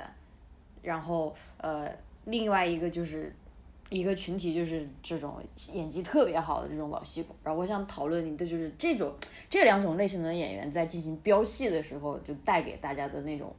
观感也好，以及这些演员未来的路是怎么样的，这个话题我想跟两位讨论一下。不知道两位老板有什么看法呢？我最大的感受就是关于这个偶像出身的这些演员啊，和老戏骨们在一块儿的时候，实际上在表演方式上以及我们的观感上其实是有区别的。包括魏晨啊、欧豪啊、俞灏明啊几个人出镜，你能看得出他们非常的努力，就是他们很认真的想把这个角色演好的状态。所以，呃，他们可能不在乎形象，不在乎那个什么，呃，各各种帅气的时刻，他们真在很努力演这个戏。但是他们那个努力的劲儿是很明显的，就是他们演的痕迹还是会重，但是也是很，呃，对他们表示嘉奖的。我觉得 就是这是一个很好的事情。然后第二个就是，然后同时你再去看那些老戏骨，包括王全元、张译，包括姜武，我觉得他们三个的表演上，你就会看到很自然的痕迹，尤其是王千源，就是他不会让你感觉到他在演戏，他会很成功的化身成那个人。当然，那个人可能，嗯，本身很适合王千源了，就那个人的整个性格和那个就很适合王千源去表演，但是依然是非常的自然。然后我觉得除了小黑归类出来的这两个角色，这两个种以外，我觉得还有一个中间地带的人，就是杜淳和黄晓明。哦，就是杜淳和黄晓明代代表的一个比较中生代的，然后实际上某种程度像偶像出身的演员，他们也是一样非常认真，呃，非常那个在戏里，但是呃，但是还是就是你你没有办法太抽太太入戏的去看，就没办法完全入戏的去看他们的角色，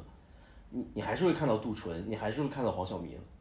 对吧？然后那天还跟小黑讨论一个很有趣的时刻，就是黄晓明那个角色在最后时刻说话的时候，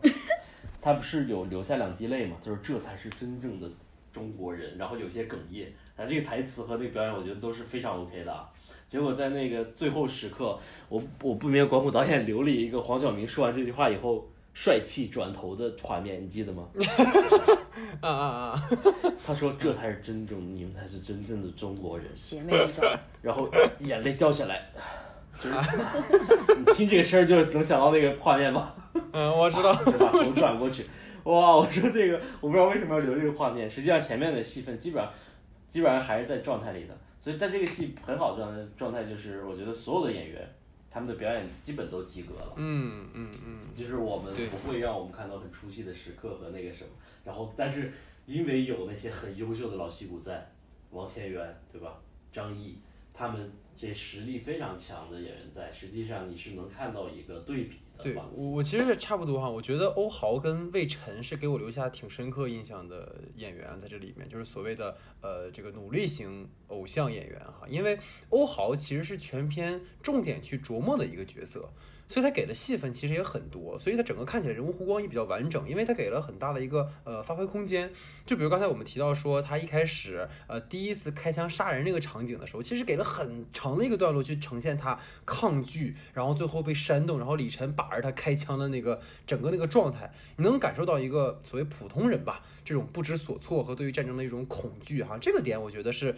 嗯挺好，尤其是。各位如果记得的话，他开始这个状态，然后最后有一场戏是老算盘要逃，然后呢，他就是提枪就要杀老算盘，就那个时候那个眼神，他跟之前就完全不一样了。当然了，其实这可能也是张译那个表演是辅助到他了，就张译的那个 状态，从始至终一直在那种哎呀老老子要跑 那个感觉，就两个人其实是完全两极的一种表演状态，所以他其实把那个剑剑拔弩张的那个呃张力呈现的非常好。然后就是魏晨的那个朱胜洲那个角色哈，当时说真的，要不是因为小黑跟我提了一嘴哈，我真的是不知道他是那个快乐男声里面那歌手，你知道，就是就是我觉得他在这个片子里面完全是把自己沉到那个角色里面了，就我感觉在这个片子里他没有那个快男或者是一个青春偶像的一个标签，因为我觉得其实一起来看流星雨。哎，对，一起是不是还有《匆匆那年》嘛？他都是在里面，就是演那种青春偶像型的角色嘛。就是我觉得朱胜中这个角色其实他不不讨喜，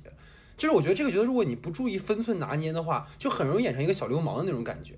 然后魏晨其实刚才也说了，没演过这种角色，但是这个片子我感觉能够感受到这个人其实他是已经饱受战争的一种创伤，或者是他曾经家里面有一些呃因为战争遭受了一些破坏，所以他到了一种可以说几近癫狂的一个程度，所以他无论对自己人还是对敌人都是那种非常疯癫的一个状态，一个就感觉杀鬼子、杀逃兵，然后杀叛徒是不能有任何姑息的一个感觉。所以这个人物，我觉得到这个位置的时候，感觉他其实有一点点符号化，但我觉得导演在后面给了一个非常好的细节，就比如刚才呃老岳说。小明哥的那个转头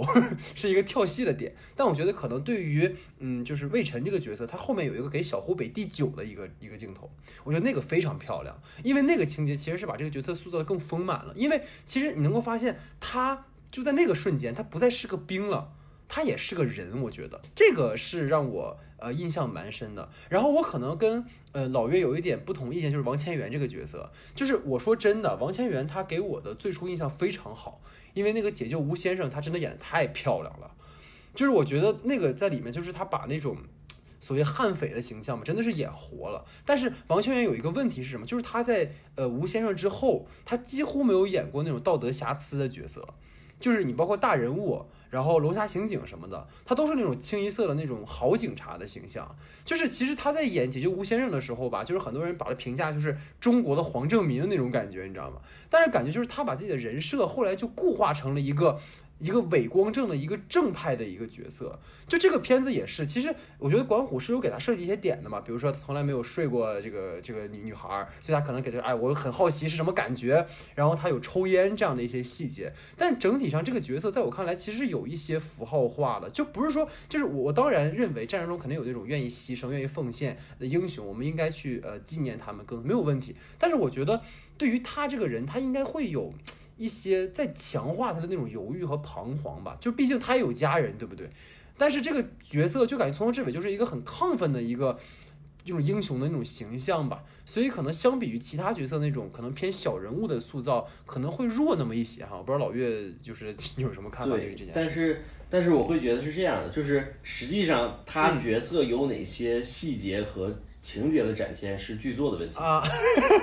就是哎，怪剧本可以说这个人物在剧作上勾画他的时候，我对吧？他少了一些彷徨迷茫的时刻，但是但是你在具体演技。说到表演的事情上的时候，我我觉得就是非常非常好了，就是包括他，你刚才刚才提到说他从来没有碰过女人，对吧？他跟江武两个人在电梯口分别的时候，他一直想问，他说是。对，到底是什么感觉啊？姜武在描述说啊，摸到什么啊哪儿的时候什么感觉，看到什么的时候什么感觉，给王千源几个反应镜头，王千源的眼神，呃，特别对，就是王千源已经是一个可能四十岁左右的男人了，对吧？对对，他应该是，然后，对对，对他真实的人生里面可能对吧？对对 对，结果他要去演一个，对他要去演一个四十岁还没有见过女人、没有碰过女人的人的时候，他的眼神不是可很。就会让你跳戏，或者刻意的说他在演一个，对他在演一个很渴望的或者很怎么样的人，他眼神非常自然和舒服的，让你感受到哇，这个人没有碰过，然后他听的时候是什么感受？所以我觉得从从纯表演上这这件事情上，王千源做的是很好的这个片子。对，然后提到刚才在聊的时候，我突然想到一个，还有一个角色比较留下印深刻的印象，就是郑恺啊，对对对对对对，我刚才也是忘提，就是不不管是从剧作上的设计，还是他自己的表演，都都我觉得很好。都觉得很好，然后其实我听这个看过之前版本的人有说过，说郑恺这个角色在之前的某一个版本里，就因为他有看过很多个版本嘛，就是他是从剪到主要最最开始可能最粗剪四小时一直看，然后他说郑恺在某一个版本里的感受是最好的，就是郑恺这个角色在前面没有那么多戏，就是包括说话呀，包括递他那个要留给母亲的那张布啊什么的都没有，他就是站在那儿。然后底下人攻不上来，他冲底下看了一看了一眼，灭掉烟，然后绑着手上就跳下去了。就是反而这样的时候，这个人物是更有力的，对吧？如果在设计上讲的话，第二个在表演上，我觉得郑恺的演法也是也是非常好的。而且我我就想突然想夸一下郑恺老师这两年的表演。其实，在影里面，对对对，张艺谋影里面，我会觉得邓超跟孙俪演的都不是特别好。就是有一点用力，然后是某些时刻有点像演的有点浅，有点像电视剧的演法。但是反而郑恺，我觉得在那个影里面，他撑住了君王当中了。对他撑住了一个皇帝的那个角色，弄特别好。所以我觉得郑恺虽然他还是会接什么前任几啊 这种就，接一些片子很不好的，这个本身质量很不好的片子，但是郑恺的演技，我觉得是。呃有很大提升，然后有很多潜力的，就很期待就是郑恺接下来如果接到很好的片子的表现。嗯哼，因为他我觉得他是一个想要认真认真演戏的演员对，。被跑又被跑男又又一个被跑男耽误的演员啊，这里凑齐了李晨对对他他，就是 对对对李晨都不太想说，嗯就是对李晨杜杜淳这样还是会很明显。嗯，呃，然后小黑呢？嗯，对，然后我其实抛这个话题，我其实其实就想讲两个字，就是演戏克制问题。呃，这是这，我觉得这是这两个群体之间存在的最大的一个差别的根源，就是所谓的用力跟自然中间就差了克制两个字。但是我也理解，我首先特别想夸一夸我们这个快男群体。说实话，就包括像 对，你看他们这些呃所谓的，我觉得算是优质偶像了，包括新生代，尤其是易烊千玺这个小孩儿，就是对我会觉得他们，我觉得一个真正好的演员，除了你的演技好这个基本标志以外，最重要的是你要学会去思考，我是觉得是这样的，你作为演员要去学会独立的去思考，呃。当然像，像嗯周公子这种天赋的跟随型演员，咱们就不提了。就是这种是天赋型，他他不需要思考，他可以成为任何人，他就是水。然后呃，像这种像呃呃欧豪啊，然后这个瑞晨、俞灏明、易烊千玺他们，呃，就是他们，我会感觉这群人在思考。就是我觉得这是一个演员很很重要的一个东西，因为我们老是说成为这个角色，成为这个角色，不是说把你塞到这个角色的这个模具里，像做一个小饼干一样，把你塞到模具里，然后夸出来，你是一个特别精致的小饼干，绝对是你自己揉了这个面团，你自己知道你想揉的这个小饼干是什么形状，它保留了那种粗糙的边儿，这叫自然。我觉得这是这些老戏骨在做的事情。但是呢，我同时想夸一夸他们的原因，是因为就是他们。我期待啊，我我特别觉得他们有潜力，能够说不定日后可以发展成这样的人，就是很期待，因为他们同时说白了就是同时兼具了市场，这是很重要。他们兼具的这个市场，如果他们再把这种手艺活做得更好的话，我觉得就真的。最近我特别不喜欢微博上的一个这种饭圈的，我、哦、天呐，踩雷了！一个词叫做“未来可期”，这词儿听就是简直听的就是上头。我不想骂这群人，我很想把这这这个词用在这群人身上，而包括我们四字弟弟，他们就是有这种可能性。接下来我觉得他们需要做的可能就是，就是跟这种不断的跟这种大导演合作，跟老戏骨不断打戏，应该会从里边学到更多更多的东西。包括这个片子里面，你看刚才我说魏晨我都没认出来，为什么？就是因为他完全把自己就是可能很脏，然后也很很很就是整个服饰上也很邋遢。你他不他不会说，因为我是偶像，所以我脸是不能脏的，对吧？就比如说像《空天猎》那个片子，李晨那个片子里面，对吧？范冰冰和李晨这张脸，就无论经历过多少风霜，多少这个战战士，一定是不会脏的，对吧？这就是。哎，你点名了啊！我跟我俩没关系啊。对不起，对不起，对不起，对不起，对不起，对不起，对不起。对，我的锅，我的锅，我的锅。嗯然后对第二个就是像这老戏骨这些群体，我觉得自然这个事情，你要从一个人成为另一个人这个事情，它这个太看天时地利人和了。嗯嗯嗯。但是我我首先，但我是觉得这里边儿我是觉得王千源是演的最好的，姜武可能次一点，然后张译可能没有他之前发挥的这么好，我是这种这种感觉。然后另外我特别想着重夸一下李九霄，不仅是因为他，当然这个角色，他这个角色，他首先管虎给他这个角色肯定就是很符合他嘛，所以就是这种很飒的角色肯定是很吃香，绝对收获一大批迷妹。但我更想说的是，因为他本身是一个四川人，他演的也是个四川的角色。作为一个四川人，也是对这个四川那个 gangster 稍微有点了解的这个人，我必须要说，我不仅是因为他的帅气被吸引了，是因为他把这个角色其实说实话刻画的蛮好的，就是我们这种四川的街溜子，就是喜欢把这种事情做的特别特别的张扬，喜欢搞得特别的戏剧化的样子，所以他你看他包括设计的那些手势啊，然后他那种劲儿，就是那种摇头啊，对对这种走路啊，扎头发，嗯，对，对包括最后那个就义的那个那个那个感觉，就感觉就很，对，就就很像演戏，就薄里薄气的，但就是他可能看起来有点像戏剧，但是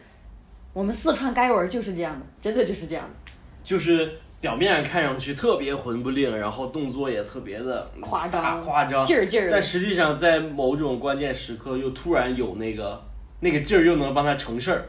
对，那个劲儿，那个责任心又会很庞大，就是会有这种感觉。他其实我是觉得李九佳他这个把握的东西，就是把握在戏剧跟这种电影的这种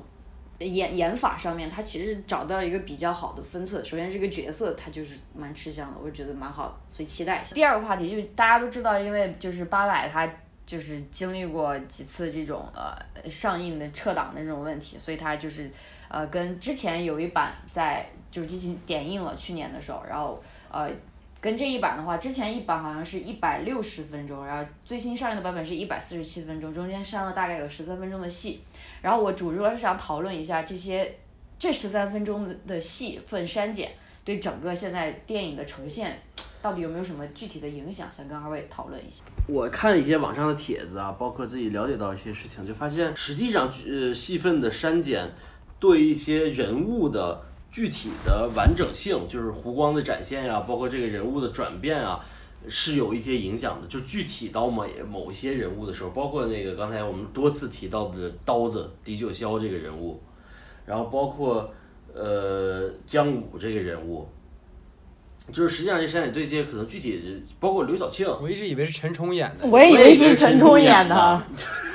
因为背影太多了，重点给太少了。对对呀，包括那个何香凝，嗯，是姚晨那个角色，然后像侯勇那个角色，他们就是他们可能一些删减或者呃或者这些镜头对他们个人的发展线有一些影响啊，但是呃，但是因为他人真的太多了，所以很多人物可能也本身就没有写的很全嘛。但是呢，我是觉得整个这个戏份的删减可能对节奏是有帮助的，就整个片子的节奏上面，对，然后包括我听说一些说。呃，之前的版本上面，管虎导演可能有一些自己的执念吧，类似于，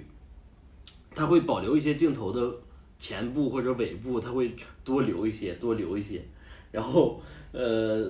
反而会把可能某些节奏会打乱。这是当然，这也是我听的一面之词，就是因为我我并并没有看过这样的版本嘛。然后呃，但是在这现在这个片子里，我并没有看到很多这样的镜头，然后我也不知道是不是删减带来的。对，所以其实整个删减对戏份，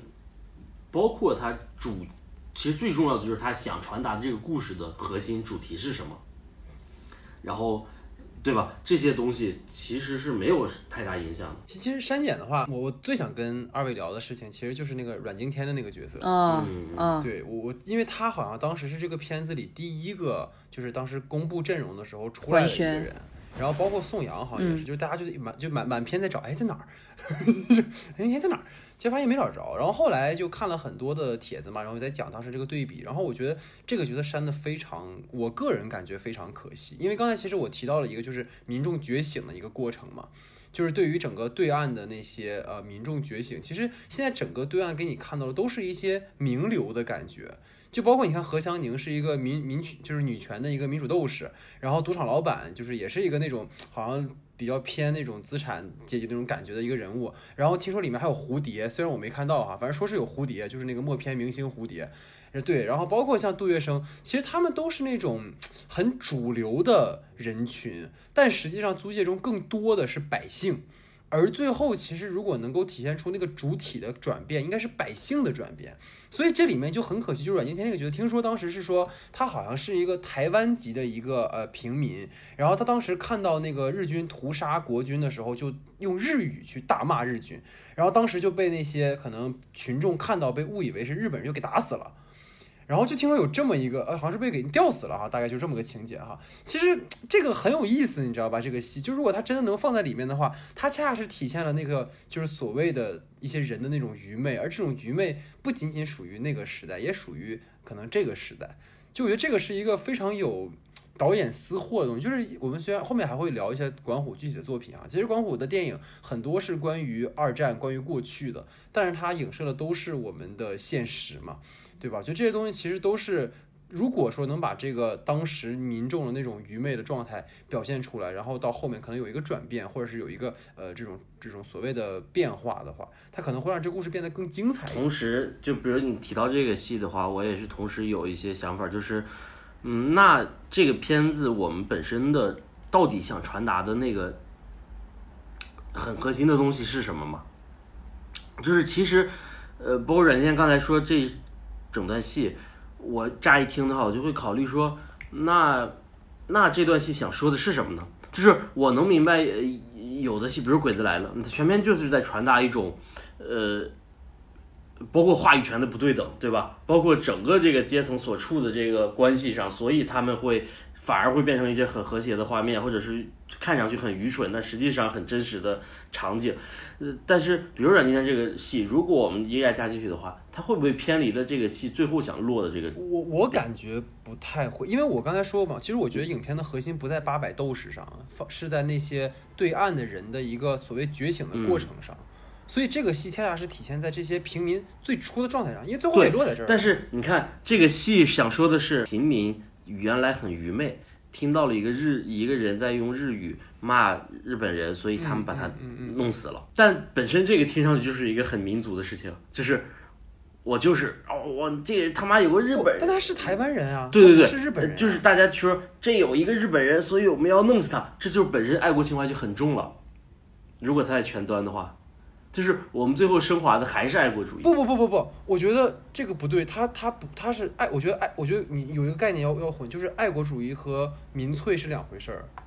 就是嗯就有些就是他所强调的这个东西不是爱国。如果说你把所有说日语的，可能中国人学日语，就像现在我们讲钓鱼岛的时候，然后那些砸日系车，然后砸日本工厂的人，他们是爱国吗？他们不是爱国呀。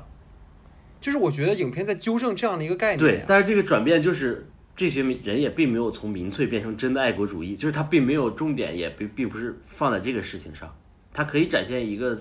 嗯，对对，当然对对。所以说其实我觉得他可能是一个嗯点吧，对一个点，但是我所以我说这个其实比如说这个戏的删减，甚至这个戏的原来有都不一定，实际上对这个东西会有很很很大的影，响。但但其实是我觉得老岳有一个事情是，比如说当我们把那个戏放到现在这个片子里面，就是因为现在这个片子它形成了一个闭环嘛，它整体上，嗯，因为我们不知道前几版里面它的布局是什么样子的，你知道吗？所以就是我可能当时单单单听这个戏的时候，我感觉哎非常有意思，有很多可以讨论的东西，，包括就是当下？对，对但是你在什么部分怎么呈现？包括你说白马那件事情，也许之前不是这么用的，包括郑恺可能不是这么拍的，但是今天就是可能如果像你说的，放在今天这个戏里面，我觉得也不合适，因为你不知道放在哪儿，就是可能这边拍斗士们打架的，啪突然切阮经天，然后说日语，然后被打死了，你知道吗？就可能会很奇怪。但是呃，也许吧哈，但是跟二位讨论了，我觉得这是一个可能蛮有意思的一个点啊。哦，我其实我觉得两个两位刚刚说的其实就比较全面了，然后我其实想说的就是一个很小的东西，就是把这个戏删减的话，其实某种程度上为这个片子的上映感觉 省去了不少的麻烦。啊，省去了一些问题是吧？对，然后我其实也觉得，就是也感觉不会有太大的问题把它删掉。嗯嗯，其实我又想到一个简单的延伸话题，这个片子现在引发了很大的争议，对吧？包括豆瓣上、知乎上，有无数人在骂，说你他妈为什么要拍一个逃兵的，对吧？逃跑将军的故事，那么多好的爱国主义故事等你去宣扬，你非得挑这个拍吗？对对。包甚甚至这些帖子大部分都是上映前的，对对对，没有人看过，对，没有任何人看到这个片子到底在说什么的时候，就在不断的在骂，然后在讨论，然后，呃然后，然后因为这个事情，然后你就就牵扯到你们他妈的爱看这个就是不爱国，对吧？就是无数人在讨论这个事情，实际上这也是一个呃很很有意思但很奇怪的现象，对吧？就是你看，不仅是老岳你提到这个片子，前段时间那个昆汀那个《好莱坞往事》已经不是前段时间了，去年的时候，对，不也是这个情况吗也是，李小对李小龙辱华了，都没有你都看没看着片子呢，你就说这片子辱华了，对吧？就是这就是现在因为李小龙，啊，对呀、我觉得这个不是一个不能聊的话题啊。就是之前我们节目聊了很多次这个事情，就是很多嗯时候电影被附上了很多不应该属于电影的价值。对对对对，就是电影承担了很多不应该属于电影承担的事情，就跟那年金马奖一样，对就是你你有你的个人的主张见解没有问题，但是你不要把你这个东西带入到电影的环境当中，因为就像李安说的，就是电电影这个东西它应该是一个有独立的一个所谓艺术的这样的一件事情，你不能说那你所有人把电影作为一个宣传的口号工具，其实这个是一个绑架一门艺术的一个不好的趋势。就包括你看今年的呃金球奖上，然后那个主持人就是说，你们这帮所有得奖的人听好了，你拿完奖之后简单感谢就赶紧滚下去。就这话听起来有点冒犯，但他的意思是什么？就是现在很多在得奖的人，他们上台总是会去宣传他们的主张，政治环保政治主权呃，我是一个什么样什么样的人，但是这个东西跟电影有关系吗？对吧？所以这个可能是一个我觉得很有意思的点哈。其实我们是可以把它去展开的聊一聊的。对，也想听听二位就是大家还有什么别的看法对于这件事。就是就是说，观众啊，包括这个爱国跟民粹的区别，你是不是？那这个事情上我，我可以怎么判定呢？对吧？然后关于这个片子到最后，实际上是一个非常价值很正的一个片子。然后，然后所有人，大部分人出来在抵制，然后有的也因为管虎跟秦汉的合照，然后啊，对对对，就莫名其妙，就是哎呀，对，放出了因为管虎跟秦昊的合照，然后是然后怎么样，然后就各种呃因为各种阴谋论就开始解读了，就是那种。对，然后因为它是一个讲国民党的故事，我们共产党那么多人为什么要讲国民党的故事？就是，嗯。你你实际上我们在他在我们在做一个作品的时候，一定是呃考虑到它的价值存在的，在当下那个语境里，在我们整个民族还是一个民族的前提下，对吧？这些为我们民族所牺牲的人，而不是为某一个党派牺牲的人，那你说所有的所有这些逃兵，这个欧豪的角色、王千源的角色、姜武的角色、张译的角色，他们属于哪个政党呢？他们家不都是农民吗？对吧？大家不都是农民吗？我我我甚至都不明白这个政党跟这个政党他们宣传的政治理念有什么区别。对我们是我我完全不明白，我加入这个政党跟加入那个政党有什么不一样？不就是打鬼子吗？在对吧？在当时的语境下，是它它会是这样的环境啊，所以我我觉得去宣传为我们民族所牺牲的这些人，本身是他本身应该是一个很正很正向的事情，对，没错。没错，没错，没错，就包括说对于那个可能还有一个删减的情节，就是关于那个国旗的那个嗯事情嘛，对吧？他放的其实是国国军的那个旗子嘛，然后你能发影片影片里面极尽之能事，然后把这个国旗以各种各样的方法 尽力 给它给出现，他给盖过去啊，就是。对，就是好像说是那个特写给他，就是呃盖好的时候是一个白色的旗子，然后等他挂到天上去就是一个灰色的旗子，就是旗子会变色，你知道吗？这个片子里面啊，就是对于因为护旗这个东西升旗属于当时属于民族的一面旗子，在这个是非常重要的一个高潮段落。对，这是非常重要的一个高潮段落。所以这个段落其实，在片中当然是不不可少的了。当然，它举起的是什么旗子，肯定跟意识形态是挂钩的，所以也是能理解的。我们去想象就好了。然后还有一个就是大桥上铺的那个旗，啊啊啊，对对对，你知道最原来是一面英国旗，啊，是吗？就是那个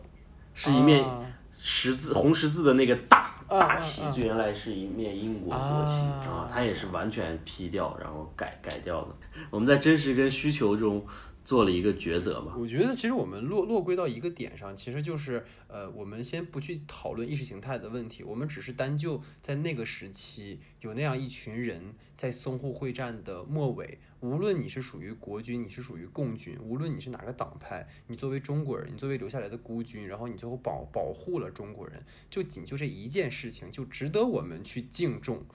对，而不是说你就对今天你说你跟台湾的关系不好，那是政治的问题，我们不去讨论它。电影我们讨论电影的问题。那你说那些像你刚才说的那些农民们，他们知道自己是什么派吗？他不知道，他只知道我就是个中国人，现在日本人来打我，我就要干死他，他就是这么简单的一件事情。但是就是到今天，我们的所有的事情就被赋予一些价值，就像我说的，你把民粹当爱国，你把你认为的啊我们的价值就是所有人的价值，然后所有跟我们不一样的意识形态的人都是敌对的人，那你把这个当成爱国，这是一件很可怕的事情。所以，嗯，可能我们也没有没有必要再多说了哈，反正就是大概是这么一个呃话题吧。我觉得我们大概聊到这儿，好吧？嗯嗯。啊，我们这一期节目又是一个这个在 危险边缘行走的节目啊。不过呃，确实是这样的一些话题哈，我觉得我们是在讨论电影本身哈，一直都是我们节目呃贯彻的一个呃点哈，就是不可说，但是不意味着我们不说嘛。所以说，其实，在我们的延伸话题呢，是想讨论一下呃一个管虎作品的一个回顾哈，毕竟我们是在讨论这个导演他的呃今天的一个作品的一个序列嘛。所以其实呢，我们知道管虎导演早期是拍电视剧的哈，比如《生存之民工》啊啊黑洞啊什么的。然后后期呢，他其实是开始做电影。其实他最早的一个也是一个电影啊，但是后来他真正被大家熟知，然后开始可能有一些呃名气的一个电影作品，其实是从《斗牛》和《杀生》开始了。然后那个时候其实是他的呃票房没那么好，但是口碑很好，所以很多人就说啊、六代都不挣钱哈。所以后来可能他也是比较气，所以他就拍了《除夕痞》，然后贾樟柯可能比较气，就拍了《天注定》，你知道吧？可能就是也是大家在那个时期，然后都是有点想，天注定的时候》也没能上映啊，啊，对对对。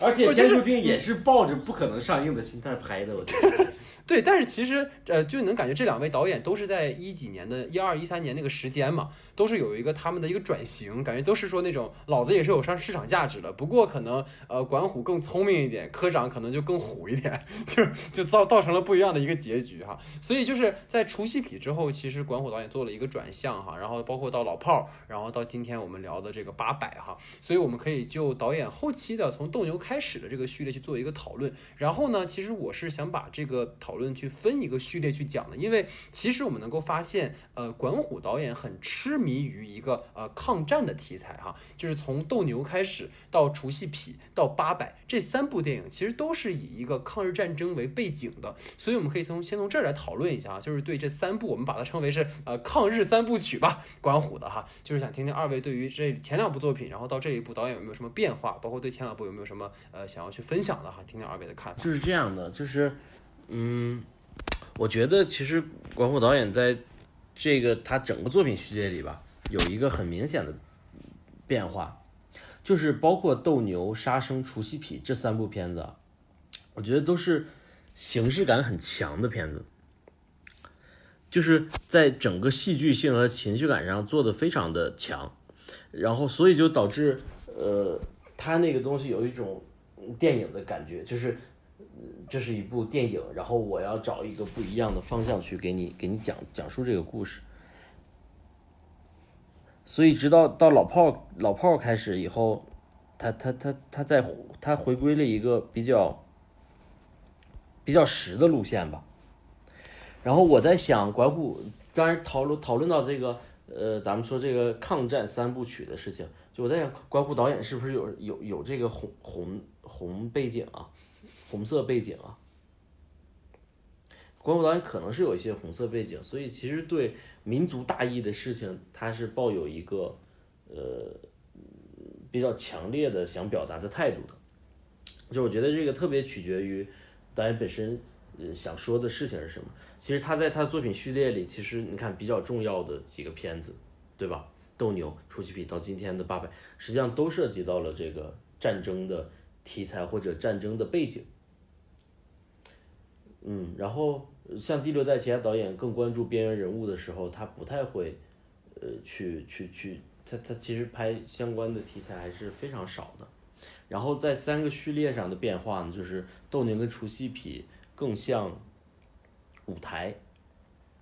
然后更有一些呃很戏剧和很呃空，特别是除夕痞，比如说空间内部的一个一个一个展现啊，除夕痞的那个舞台感特别强，然后除夕痞的对戏剧感，然后它的那个不真实感吧 也特别强，但是在在它某一个框架里面，所以除夕痞当然我我我个人是非常觉得不好看的啊，我不知道那个片子，对我的除夕痞非常不好看，我不知道那个片子在说要要要说什么，就把几个人呃很累很很很脸谱的做一个这个人物的设定。然后在某一个夸张的那个荒诞的一个一个戏剧氛围里去对表演，然后把他们放在一个舞台一样的空间里面去看那些很傻的日本人，就是日本人塑造的也不是很聪明，很傻日本人去战斗。但是这是一种尝试，我觉得比较实验性的某种尝试吧，让呃用这样的方式去拍一个抗战的片子。然后所以今天到八百，就是我有一个很强烈的感受，就是关乎导演，一个是他的呃视听的能力越来越强了，就是完整和成熟的程度越来越高了。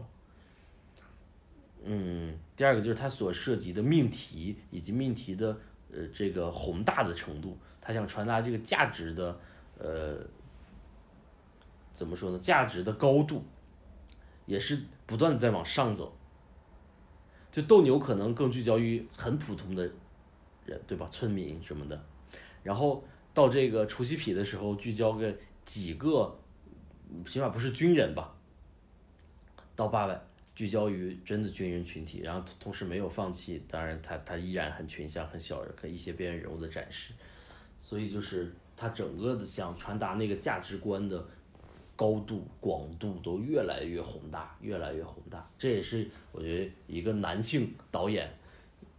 无论从那儿必经之路，就是他越走越越宏大。大家其实对整个他的作品序列前面的话，可能确实是斗牛跟杀生，尤其是这两部吧。他因为可能都是黄渤啊，包括楚一比都是黄渤演的嘛，然后他整体上给你的感觉都是那种嗯偏有一些可能形式感强啊，或者舞台感强啊这样的感觉哈。然后我其实尤为有有意思，是因为我又看了一下除夕皮啊，就是因为除夕皮那个电影吧，其实它如果怎么做就能稍微好一点，就是它没有必要套那个层。对，因为二位其实都看了那个片子嘛，就是那个片子，如果它就是讲的就是一个厨子、戏子和痞子，然后他们仨就是在那个环境里面，然后很巧的，然后搞到了一个日本人那样的一个东西的话，它会很像《鬼子来了》，就它很像《鬼子来了》，就是可能是把《鬼子来了》那个农民试点，其实拓宽到了更多的阶层，下九流，我们是下九流中的某三流。就是那样的话，它这故事会精彩很多。但是它不好就不好在它就是非要搞一个那种所谓的主旋律哈，那种所谓的英雄主义的那种东西，就是那三个人其实那四个人其实特务，或者其实是这个八路哈那种感觉，就完全把这故事的那个格调给给拉下去了。所以这个是我觉得很可惜的一个事情，就是本来这三个演员他们完全可以驾驭得了那三个就是所谓的阶阶层的人，你包括那个戏子有点疯癫的那种，就是那种不疯魔不成活的那种戏子，然后在二战里面就战争当中他也没有戏可唱，然后就是那种比较疯的状态，然后一个一个痞子就是一个那种地痞流氓，然后出来就是为了挣点小钱，然后一个厨子，然后那种那种莽夫的那种形象，其实都非常非常的好，包括一个女性，她是一个可能所谓的失语状态下的一个女性。整个女性在整个战争当中，其实受到的摧残是非常严重的嘛，所以她创造了一个失语的女性角色。所以其实这个故事如果照这个思路拍的话，我觉得会是一个可看度极高的一个故事。可是就比较可惜的就是，他非要做一个这种所谓悬疑感的一个呃套层式的故事，而且就是尤其是除夕匹跟八百会是一个非常好的一个就是对比，就是其实除夕匹是在一个所谓的造英雄的过程。它是一个非常符号的去造英雄的过程，而其实八百我们已经聊了非常多了，它是一个群像式的，聚焦于小人物的，它聚焦于可能比起聚焦于战争发生时，它更聚焦于那些看战争的人的，这个我觉得是管虎最大的一个进步的地方吧，就是同样是一个。呃，可能类型片，然后可能想要对观众负责的一片子，因为除夕皮里句台词特别搞笑，你知道吗？就他说到说这个你要有票房，不不什么，你要是想让这个戏好看，你得有票房。他当时我估计也是因为就是压压力可能比较大吧，因为毕竟前两部片都没怎么卖钱，所以可能到这儿就有点呃有点就是 有点疯哈，可能自己有点疯，然后就是想想搞点事情的那种感觉啊，所以我觉得可能这个是我对，所以我就会感觉，比如说我就会感觉斗牛和杀生其实是更好看的，因为他们在管虎的自己的那个想象里，就他他的审美趣味，对对，当然当然当然，然后他去做的成本也不会很高，然后也没有太考虑票房事情。他去做一个这样的片子，实际上他是更好看的。但是当做除夕皮的时候，就感觉他，呃，多迈了一步，就是他想再再沾点什么的感觉。然后所以那个片子就会再加上那个主题和那个的到底稳到底合不合适嘛？所以那个东西就有点飞了的感觉。对对对，就后面就完全就压不住了。就这也是自己人，那也是自己人。然后最后片尾滚字幕还得滚出一个前面的前史，哇，这这是太过分了啊！这是就是感觉没必要。这这个片子就没必要这么改，但是也是一种尝试，就是我觉得他对这这这是管虎的那个审美趣味真正在的地方了。对对对对对，所以就比较个人的真正在的地方。对对，这个可能也是，所以所以如果早期的话，我个人可能会更喜欢斗牛，因为斗牛是一个非常极端，就是它是一个非常极致的片子，在某种程度上讲，嗯。就中国电影里你很少看到一个人跟一头牛，然后演演两个小时的这种片子，你几乎是不可能存在的电影，而且它能够借这样的一个人和物的关系，然后能够去投射整个在中国那个大背景下的众生的一个贪婪的或者是人欲的那个部分，我觉得是一个非常好的事情。你可以把那头牛当成是一个普通的人受到战争的剥削，你也可以把那头牛理解为当时的中国嘛。对吧？那个牛可能就是当时的中国，就是我们的母亲嘛，奶牛就是等于是母亲嘛。而母亲在那个时候，你被日本人、被村民，甚至被被八路、被各种各样的身份的人去压榨、去去剥削，所以这个可能是一个，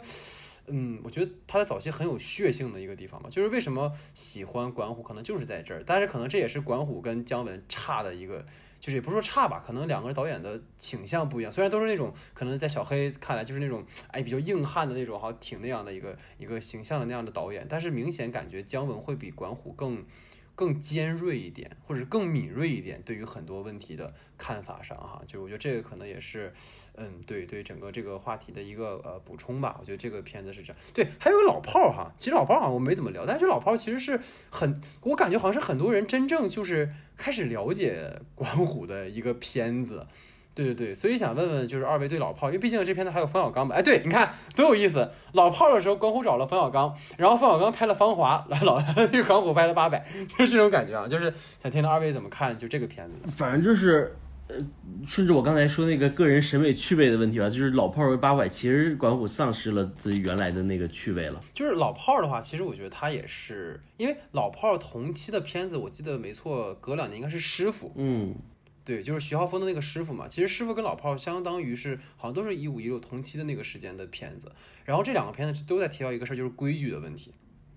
对，就是他们都在强调一种可能过去的某种秩序、规矩、道德、传统，然后再被一种新的秩序冲击之下，然后再被改变。然后这其中当然有好的部分，比如说可能像像老炮儿里冯小刚，他有一些比较过时的观念，但是也有一些可能不应该全部被摒弃的东西。对，我觉得这个里面是他在强调的一个一个点吧，就是可能在这些导演看来，在过去那个时代里面，也许我们会秉承着某种道德，我们对他人有一种尊重，或者是有一种呃，至少你要去嗯。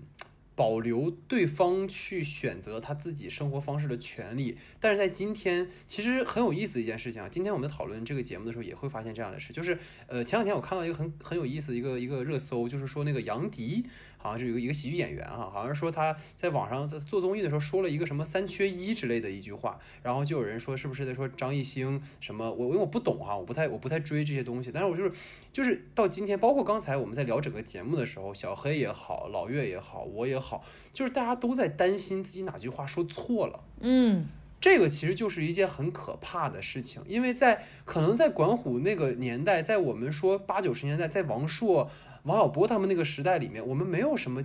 就是所谓的这种禁锢，我们没有那种，我们说话都要担心这句话是不是冒犯了谁，得罪了谁。当然，某种程度上讲，我们现在变得更加的，嗯，情商更高，我们更懂得圆滑，更懂得怎么去跟他人相处是好的。但是要不要要谨慎到一个我们连说一个基本自己观点的权利都不被他人容忍的一个程度？所以我会感觉，老炮在某种程度上传达了这样的一个东西吧，就是为什么老炮最后就是宁死我也要跟你们干一场，因为你丫的就是这帮孩子就不懂规矩。所以这个规矩到底是什么呢？对吧？我觉得这个可能是呃借由那个片子吧，然后可能影射到我们今天的一个事情哈。其实影射的自己，我觉得像是，其实你是那刚才说的那点更重要了，就是我们到底在害怕什么呀？其实我跟小黑之前也有讨论过，就是我们这代人丧失的是什么？就是我们看上去更有个性了，嗯哼，我们看上去更更有个性了，更热血了，更冲动了，呃，更加敢说话了，更加敢张扬自己的个性了。我们看上去是这样的，但是这些个性是不是一样的呢？以及这些个性是不是真正是我们的个性？对，这些个性是否真的是我们的个性呢？还是我们被谁又影响拥有了这样的，个性？是我们被后浪出的个性，还是我们真正自己的个性？对我们那个反而反而丧失了那个个性，然后反而我们变得表面上更加的张扬，更有个性，更敢说话。实际上，我们自我阉割的程度也是非常大的，就是我们已经很本质的、很本能的去规避了很多不可说。不可说，好像从，嗯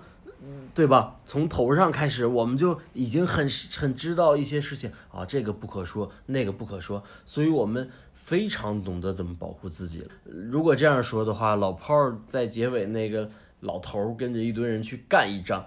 干一仗干的是什么？干一仗干的就是我们的。真正的那个热血和情绪，就是我们再也没有办法集会起来，然后去，呃，为了一个什么目标去大声的去喊，大声的去宣扬，说我们想说的话。当然，老炮儿有有不如意不不如意的地方是也是很明显啊的，，当然当然。对，包括当然当然，呃点名就是包括吴亦凡跟李易峰的表演在里面，啊对呀，这个我觉得都可以不提了。对，这这种对，没什么就没什么可说的了，很强烈的割裂感吧，反正导致老炮儿这个呃整体的呈现上是有比较大的问题的，我会觉得，嗯嗯，但是我们去北京孩子从小在北京长大，没有北京口音，对然后 但但是我们如果从头想去探讨，比如这个片子创作的初衷，对吧？管虎导演最开始他想那肯定是有的。说的是什么，实际上是实际上还是很有。实际上是我们能感受到吧，我们能能能能体会到的一个情绪。很明确，其实就是我们还是需要这样的导演存在的，这样的就是不太安全、不太对的导演存在的。其实我们都太追求那个安全和那个正确了，对吧？所以就是当我们在看八百的时候，就好像是，呃，一切都是哎删减的地方，它是不是不正确啊？所以什么这个真的好像没那么重要啊。对我们看看八百的时候，更多好像一直在期待一种出格。出格。我们说哇，这个能不能更出格，对不对？然后抱着它到底多出格，我们去看这个东西。但是总体上宏观的去看的时候，这个就很可悲了。就是我们在生活中看不到这些。对，所以所以我觉得就是今天大概讨论了这些哈、其实聊了也蛮久的了。然后，其实刚才我们在呃聊整个这期节目的时候哈、有有一件事情其实刚才没有提到，但我觉得可以把它作为我们今天节目的收尾哈、就是我们在聊第一个话题的时候，其实我们提到过那个西方人在飞艇上的那个视角。对，然后那个是就是所谓的那个飞艇，可能在当时是一个我们讲说是一个讽刺，但其实如果我们想想到今天，其实我们头顶都还有一个那样的一个飞艇。对，其实就是很多事情，就是当我们刚才去说的那些，我们怕犯错，我们怕不安全，我们怕有很多事情我们是不是做的不够好的时候，其实都是因为可能我们都没有注意到，有些东西一直都在我们的头顶，在对我们去做着一些规范。然后呢，就更可怕的可能是，即使飞艇在，但是我们可能一辈子都触及不到它。就是它可能就还不仅仅是像房间里的大象那样的一个存在，房间里的大象可能是我们意识到，但是我们不把它搬出去。可能当下的我们的窘境在于，我们知道那个飞艇在，但是我们离它太远了，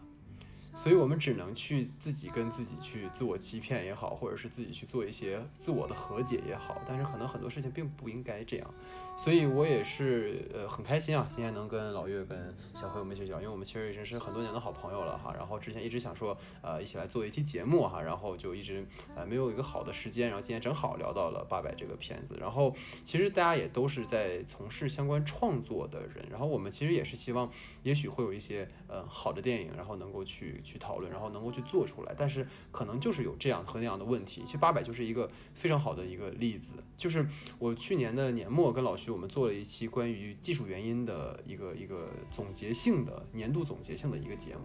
然后当时其实就讨论说，整个去年一年有很多很多电影其实遭遇了技术原因这件事情。然后到今天八百上映的时候，你会发现，虽然我们在讨论删减这件事情，但是好像没有人再去关注关于技术原因这个问题了。但是这个问题可能并没有过去，就跟当就跟八百这件这个故事里面一样，就是我们大家到今天，没有人再去想，真正在里面牺牲的其实就是可能我们身边的普通人的家属。我们所在意的可能就是说，哎，你是你是国民军啊，对吧？你是这个呃某位逃兵领导人的这个这个后裔啊，什么什么的，就是我们总是去有一个错位和偏差，而错失了我们真正应该关注的东西。然后其实也很感谢关火导演，让我们通过这样一部电影，然后真正的去重新温故了一些真正需要我们记住的，而不是那些被数字和被所谓的意识形态去纠正的东西。我觉得这个是呃这个片最大的意义啊。所以对，所以整体而言，这就是我们的呃三十七期节目，然后也非常感谢老岳跟小黑的参与，然后也希望之后二位也有机会能够呃再来一起参与节目哈。所以就是也感谢大家的收听，那我们就下期节目见，